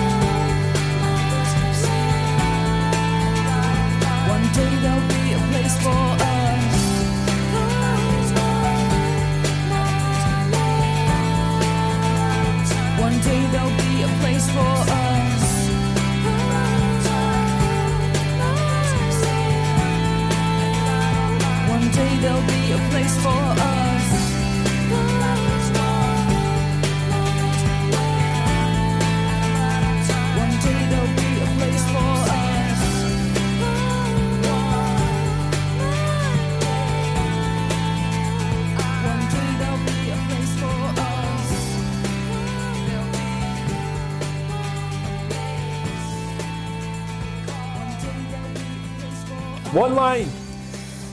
Not as good. Oh! Still, I want I want to play it. This is not my not players. I think this is a great song as well, but I think you've been three pretty faultless songs, I, agreed. Totally agree. and one line is not a bad song by any stretch. But again, you know how we do this all the time that you come off of this high and then you get this track. This is the one. Do you know what I think is? But, and we'll talk about it in a minute because we'll talk about the next two tracks. It's amazing track placement and it's there for a reason Ooh. because it's a segue into I think the next part. Okay. Uh, so I've got to dig this one too. Foot tapping my way through the album so far. This is not what I expected to do. Thom Yorke is credited as the vocals on this, uh, which I had zero idea that he uh, appeared on this album at the start. And then when you, so on this on this track, you don't. uh, Now I know he's there. He's, you can hear it, but it's uh, he's No, not like no. the other ones. not like the other ones. Um, so Theremin, Theremin, uh, 85. It's about lovers fighting and her reaching out to her as she sees his inner torment. Just sent the song to someone whom I want to love out of his pain and confusion. Let our bodies speak as we have no words for our pain and fear. Let tenderness rule to create the trust we both need. I want to walk through the woods with him, want to make love with him out in the cold autumn nights under the stars. Sometimes I never want to speak again, as there is no language for what I feel with him. And I really see nowhere, seri- as I, sorry, and I really see no way of ever being fully happy in this life without him by my side. I've loved before, but never thought I would feel this way about anyone. Oofed. Oh, bang! Play it. Oh, let's play a bit of one line. And I draw line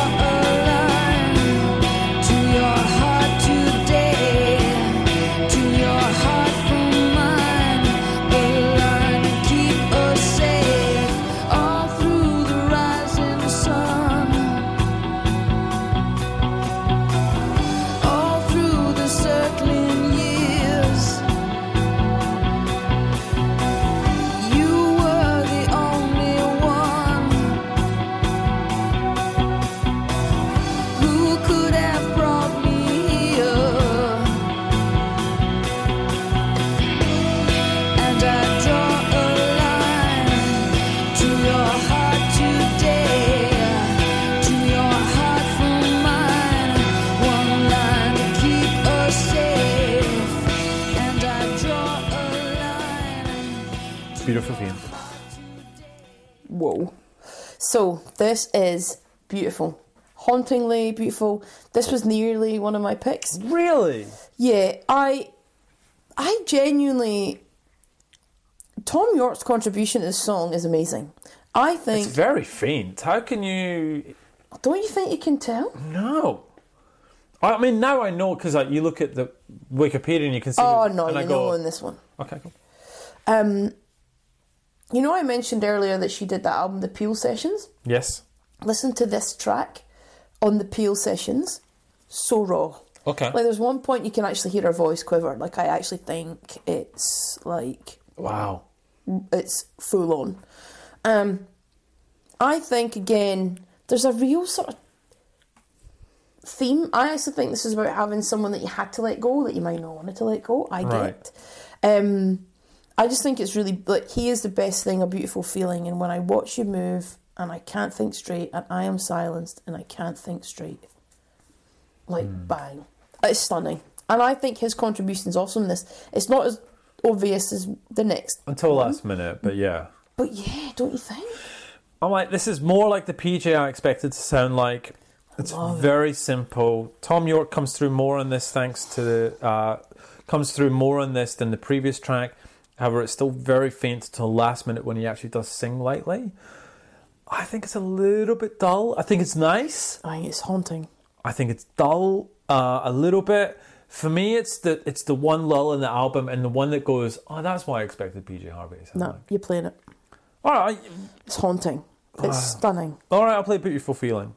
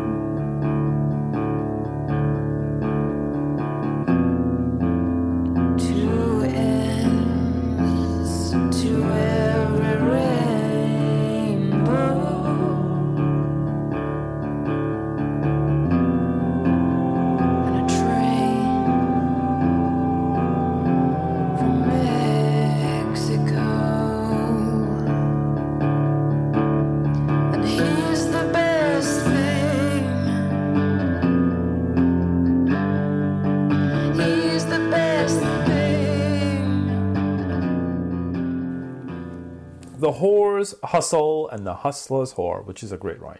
Great. This is more PJ Harvey that you'd expect, don't you think? It's kind of like that rocky, it's dirty. She's just like, I love it. It's a great track. But I think, again, track placement, bang. She does it well because you've had A lull. a lot. what Quiet, it's quiet, a more quiet. And this is not. back up. No, this is much. I've gone much better and back to the rocky earlier songs. So maybe that break wasn't as bad as I first thought. And wow, the lyrics. Speak to me of mm-hmm. hero- heroin and speed, of genocide and suicide, of syphilis, syphilis and greed. Yeah. Speak to me the language of love, the language of violence, the language of the heart. This isn't the first time I've asked for money or love. Heaven and earth don't ever mean enough. Speak to me of heroin and speed. Just give me something I can believe. Doesn't muck about, does she? Doesn't yeah. So I I needed this song to get back into it a little bit, and I I really like this song. It's really great writing. So I really I'm going to play this.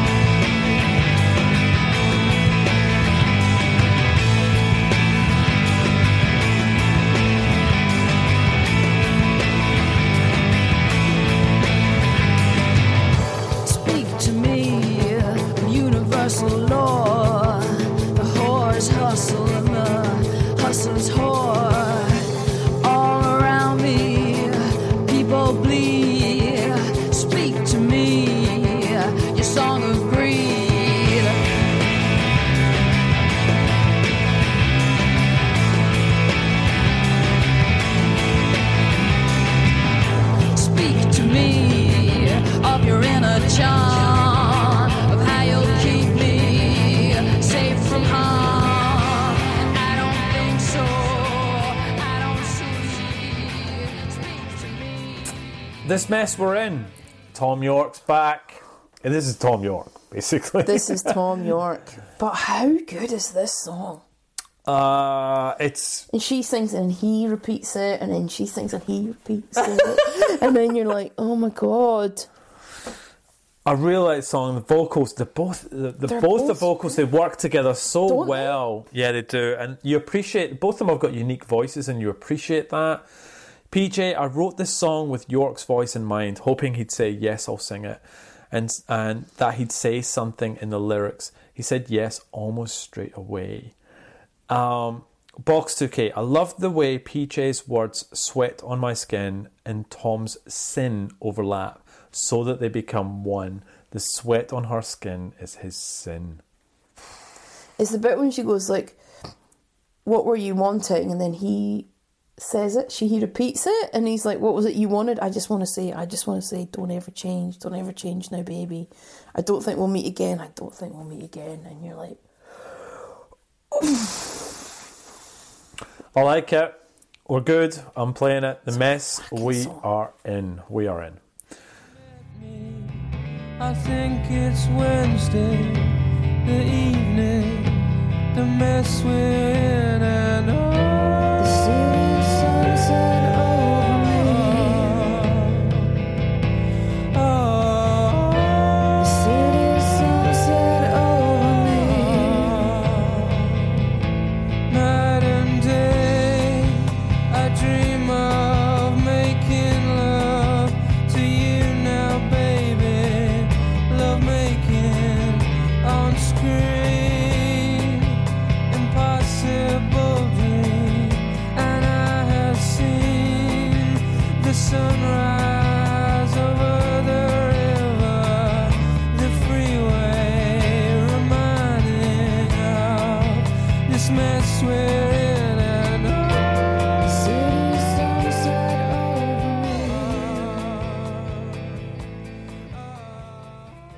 You said something? Skip it.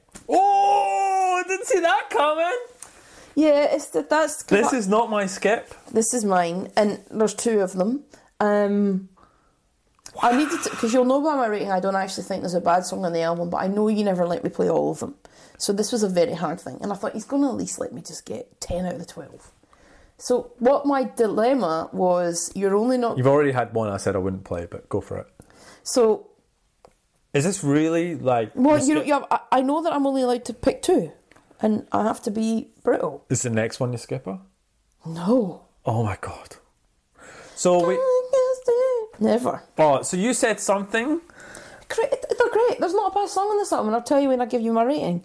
But I knew that you wouldn't let me play them all. So it's not a skipper. So this is your choice not to play because of the sheer amount that I say you can and cannot play. Yes, that's Right, the only it. Okay, cool, got it. Uh, so Moonseeker on you said something. Oh gosh, this song's brilliant. To me, it's about two people who are so close and know everything about each other. It's a relationship where somehow, somehow, something is keeping them apart because one of them is taken already and they can't deny the connection, and the romance is bustling underneath their skin. The tension is so strong, and then one of them admits the truth. It's a moment that the one who heard the truth keeps reliving as if to fantasize that they don't know what's to happen next. Oh, God. On a rooftop in Brooklyn at one in the morning, watching the lights flash in Manhattan, I see five bridges, the Empire State Building, and you said something that I've never forgotten. Yeah, she's great, Ryan. Look, I, I actually, I like this. I really like this. No, song. me too. But you, you, I knew you gotta. Well, okay. So, are you culling any other songs? Yeah, one. Because I have to. Uh, and genuinely, it's probably not strong. Okay, then you've got to give me my song. So I'm going to call. We're going to call two more. And I tell you that. So we'll, let's play uh, this and let's move on. So uh, you said something. the smells of our homelands, acting like lovers. How did we get here this point in living? I held my breath.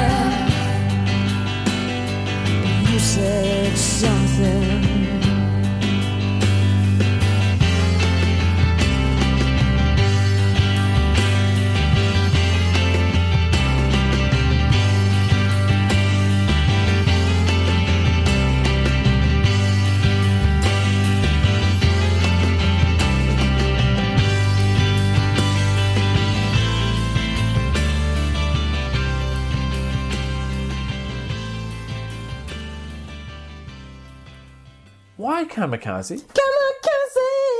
Kamikaze! No? It's rubbish. Do you think? Yeah. This is my least favorite song so far. I don't like it. It's too fast. It's too noisy. I like it for that. I think you need it. You and her voice it. is really grating. I just no,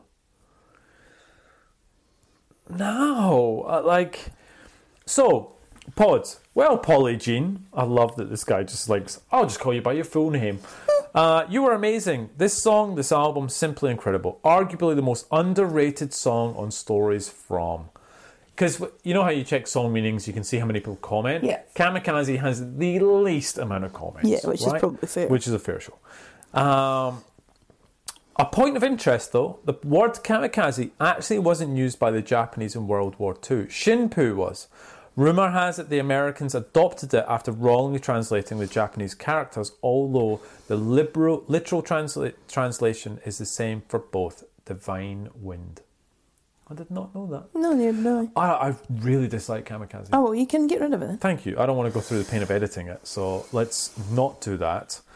Um, so we're skipping kamikaze. We have This is love, this is love, that I'm feeling. This is love, this is love. You're not skipping that. um, d- not skipping. It. I'm definitely going to play it. Only got to forty-one. What's the deal with the 41? And how can she get to so high in the album charts? They're But not, not the singles, though, are singles. they? She ain't knocking that out on top of the pops. Man, so all her videos are quite dark. Um, this, she wears white on a white background and she's playing the guitar. She looks cool as hell. Just badass. Cool. Because she is. Little Song 89 Love is difficult, relationships are difficult, and everyone has a complication. Nothing fits like a jigsaw. This captures that and also the wonderful feeling that is love. It's a powerful song, raw and energetic. I think it's it's quite oh, it's a weird. It's quite essential song. Like it's a really powerful, just This is love. This is love. You know, she talks like I'm just got this raw emotion. I like I know that this love is supposed to be this poetry, and no, I just want to Yeah. touch you and feel your hair, and you know, so you're just like, oh wow, I like this. It's amazing. All right, let's play. This is love.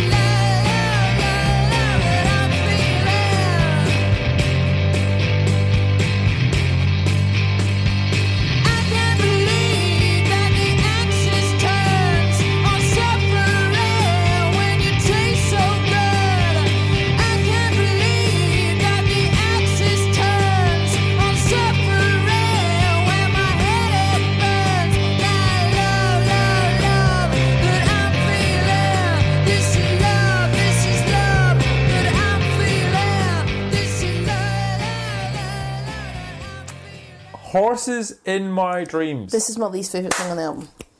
well, it's not my least favorite. Kamikaze is my least favorite, but I'm not a massive fan of this.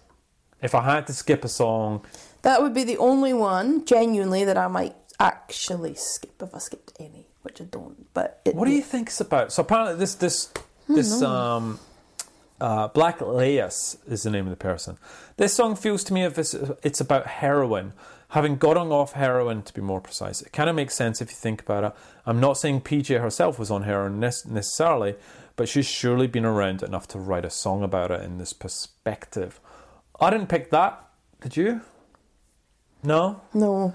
I don't know if I've given it enough listens to, to be honest. to to If I'm perfectly honest. Yeah. Uh, so let's skip Yeah. it and let's get into We Float. Oh my god. So here's my pick, right?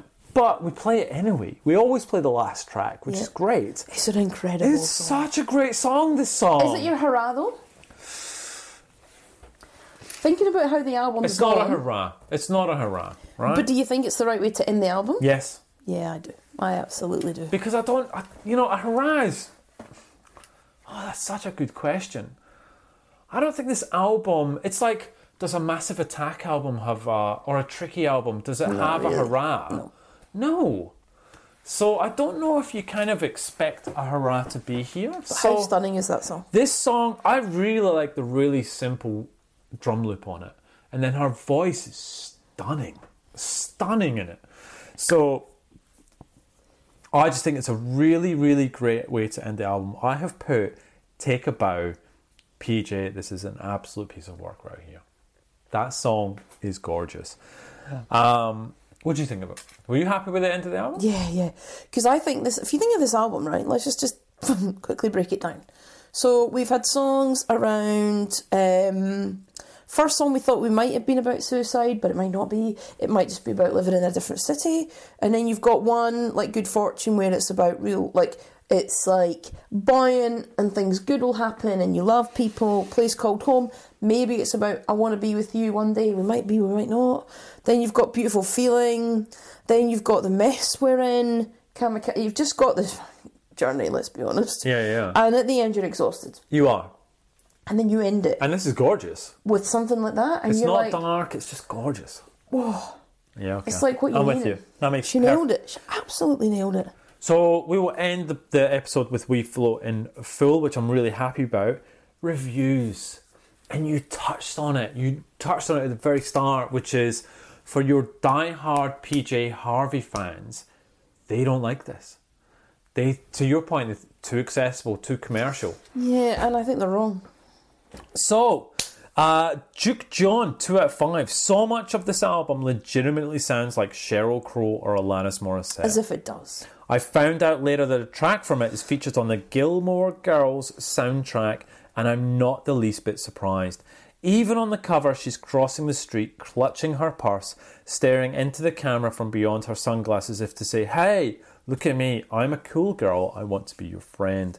It seems like so many female alternative acts from the 90s did an album like this at least once, maybe under pressure from record companies to be more commercial. Fortunately, she didn't spend the next 20 years doing power ballads or and righted the ship after this. But when compared to her earlier work, Rid of Me, uh, and to bring me, bring you my love, this is just sad. There's a degree of quality to it because it features her singing and guitar, but all of the songs simply just blur together side to side with some mildly lo-fi stuff towards the middle of the record. Not really a single track. I need. I feel the need to replay, let alone the whole record. Moron. It's Moron. interesting because obviously die hard PJ Harvey fan. But even if you listen to those earlier tracks, this is what really bothers me. There's a couple of really quite unaccessible PJ Harvey albums. If we're really going to break it down, if we're really going to do this, this is what really annoys me. Because when you listen to Rid of Me, yes, it's not the same, but the track Rid of Me, the title track, the lyrics that I read out are brutal. Yeah. But the, the melody behind it, it is a pretty. You can get into it. Yeah, okay. To Bring You My Love, that song that I mentioned about where she drowns, the, the Yeah. song itself, Park It, you can still get into it. It wouldn't be that out of place on this album. This is where I get the shits because it's like, is this your is this desire is the one where you're like, oh, that's dark. Mm-hmm, mm-hmm. But we know why mm-hmm. because we talked about it. I think Ahaha and White Chalk were basically like they got higher chart positions than this, but again, it's riding off the crest of a wave, right? And you're hoping to get back. Let England Shake is, I still think that's an accessible album. I don't think it's that dark. I don't think it's that horrible. It's not difficult. Yes, it's got like the, you know, the trumpet loops and stuff in it, and it's the the ma- the thing that they're talking about is Oh, I hated dark. the trumpet loops. I Yeah. hated that. But she's making a point. But it's still, I mean, I do think Let England Shake is our best work. Mm-hmm. Stunning. But you can't tell me that Stories from the City, Stories from the Sea would be sung by Sheryl Crow. You're lying. You're absolutely lying because it's still her. Hmm. This album still has her all over it. It was a journey for her. She came out of this really dark place. Yeah, yeah. And then she did. She said, I wanted to make an album that was this and it was that. You can't call that pop. If it was pop, the singles ain't getting to number 41 in the charts. Correct. So it just annoys me because you get these pretend diehards. Oh, because she's not killing it, but she's singing about drowning a child and she's not doing all the thing. It's not the same. Don't be a dick. Listen to it for what it is. Okay. Gets better. Hella Guru, 3 out of 5. Often called one of Harvey's best albums, but I find that opinion completely baffling. The originality and quality songwriting I usually associate with her is nowhere to be found. What we have instead is Harvey's take on the standard female singer or songwriter style. Mm. Guess you could call this Harvey's Little Lilith Fair album. At any rate, it's certainly not one of her best albums and can probably be redesignated as her least representative for what it's worth. The Real Rico, 4 out of 5. Really powerful stuff from the indie queen even after the monumental Let England Shake. I still rank this as her greatest work. Well over a decade old now, it sounds as fresh. It does sound as fresh. It does yeah, sound it does. fresh. And retains everything that made it such a great album at the time of its release. Every track holds its own, justifying its inclusion on this beast. 5 out of 5 by Dayside. After the introverted depressed is this desire, she mm-hmm. decides to make a simple, easy listening pop rock album.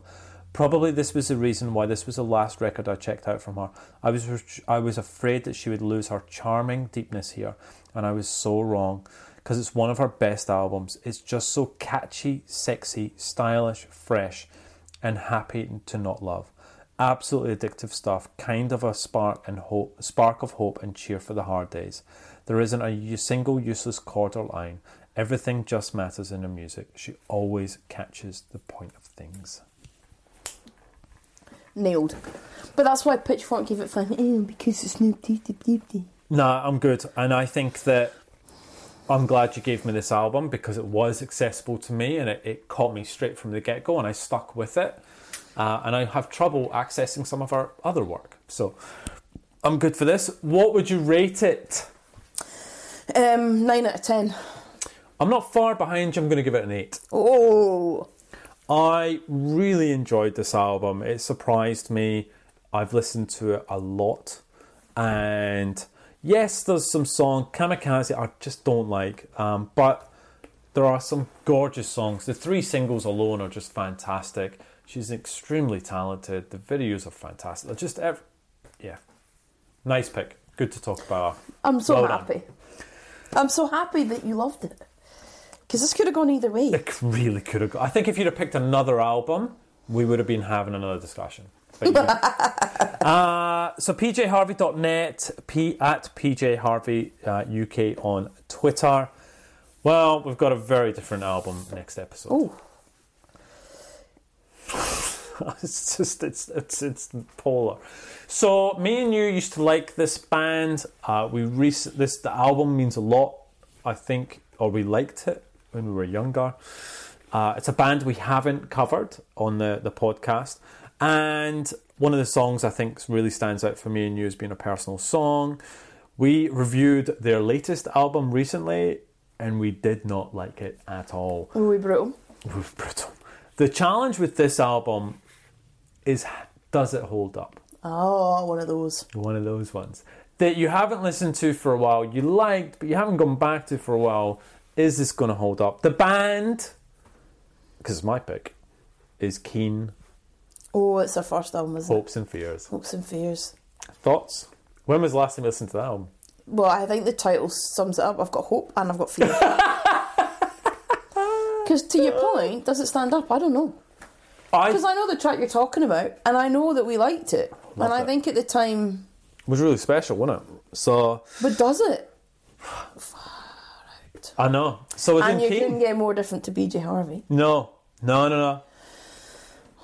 This is going to be interesting. This is, is. actually going to be sad if we don't like it. Yeah, And you would might know because you might have listened to it already because I haven't. This is my poker face. So next week we've got Keane, and uh, we might, if we get some interviews done, slip in in between. But well done, great job on the PJ Harvey stuff. Do you think I sold people on PJ? Harvey? I think you rammed that one clear home. Do you think and I, you also, did you her also, justice? Yeah, you did justice, and you won me over as well because Nailed it. I like this album, I have to say. It was very good. All right, so we are at Britpop Banter and Britpop Banter on Facebook, or you can email us, and we will see you in two weeks for Keane Hopes and Fears. We're off to the pub now, aren't we? Big day. Quite drunk already. It's been a big day. I'm Big knackered, but we've got pubs and Yeah. pub food. All right. Whiskey. Oh, the whiskey. Right, okay, let's get on with it. See you later. Bye, everyone.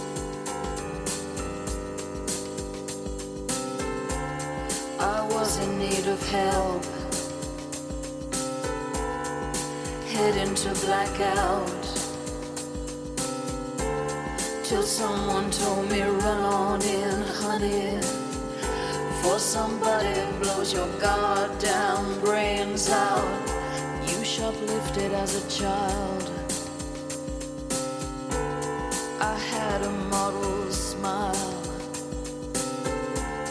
You carried all my hopes until something broke inside. But now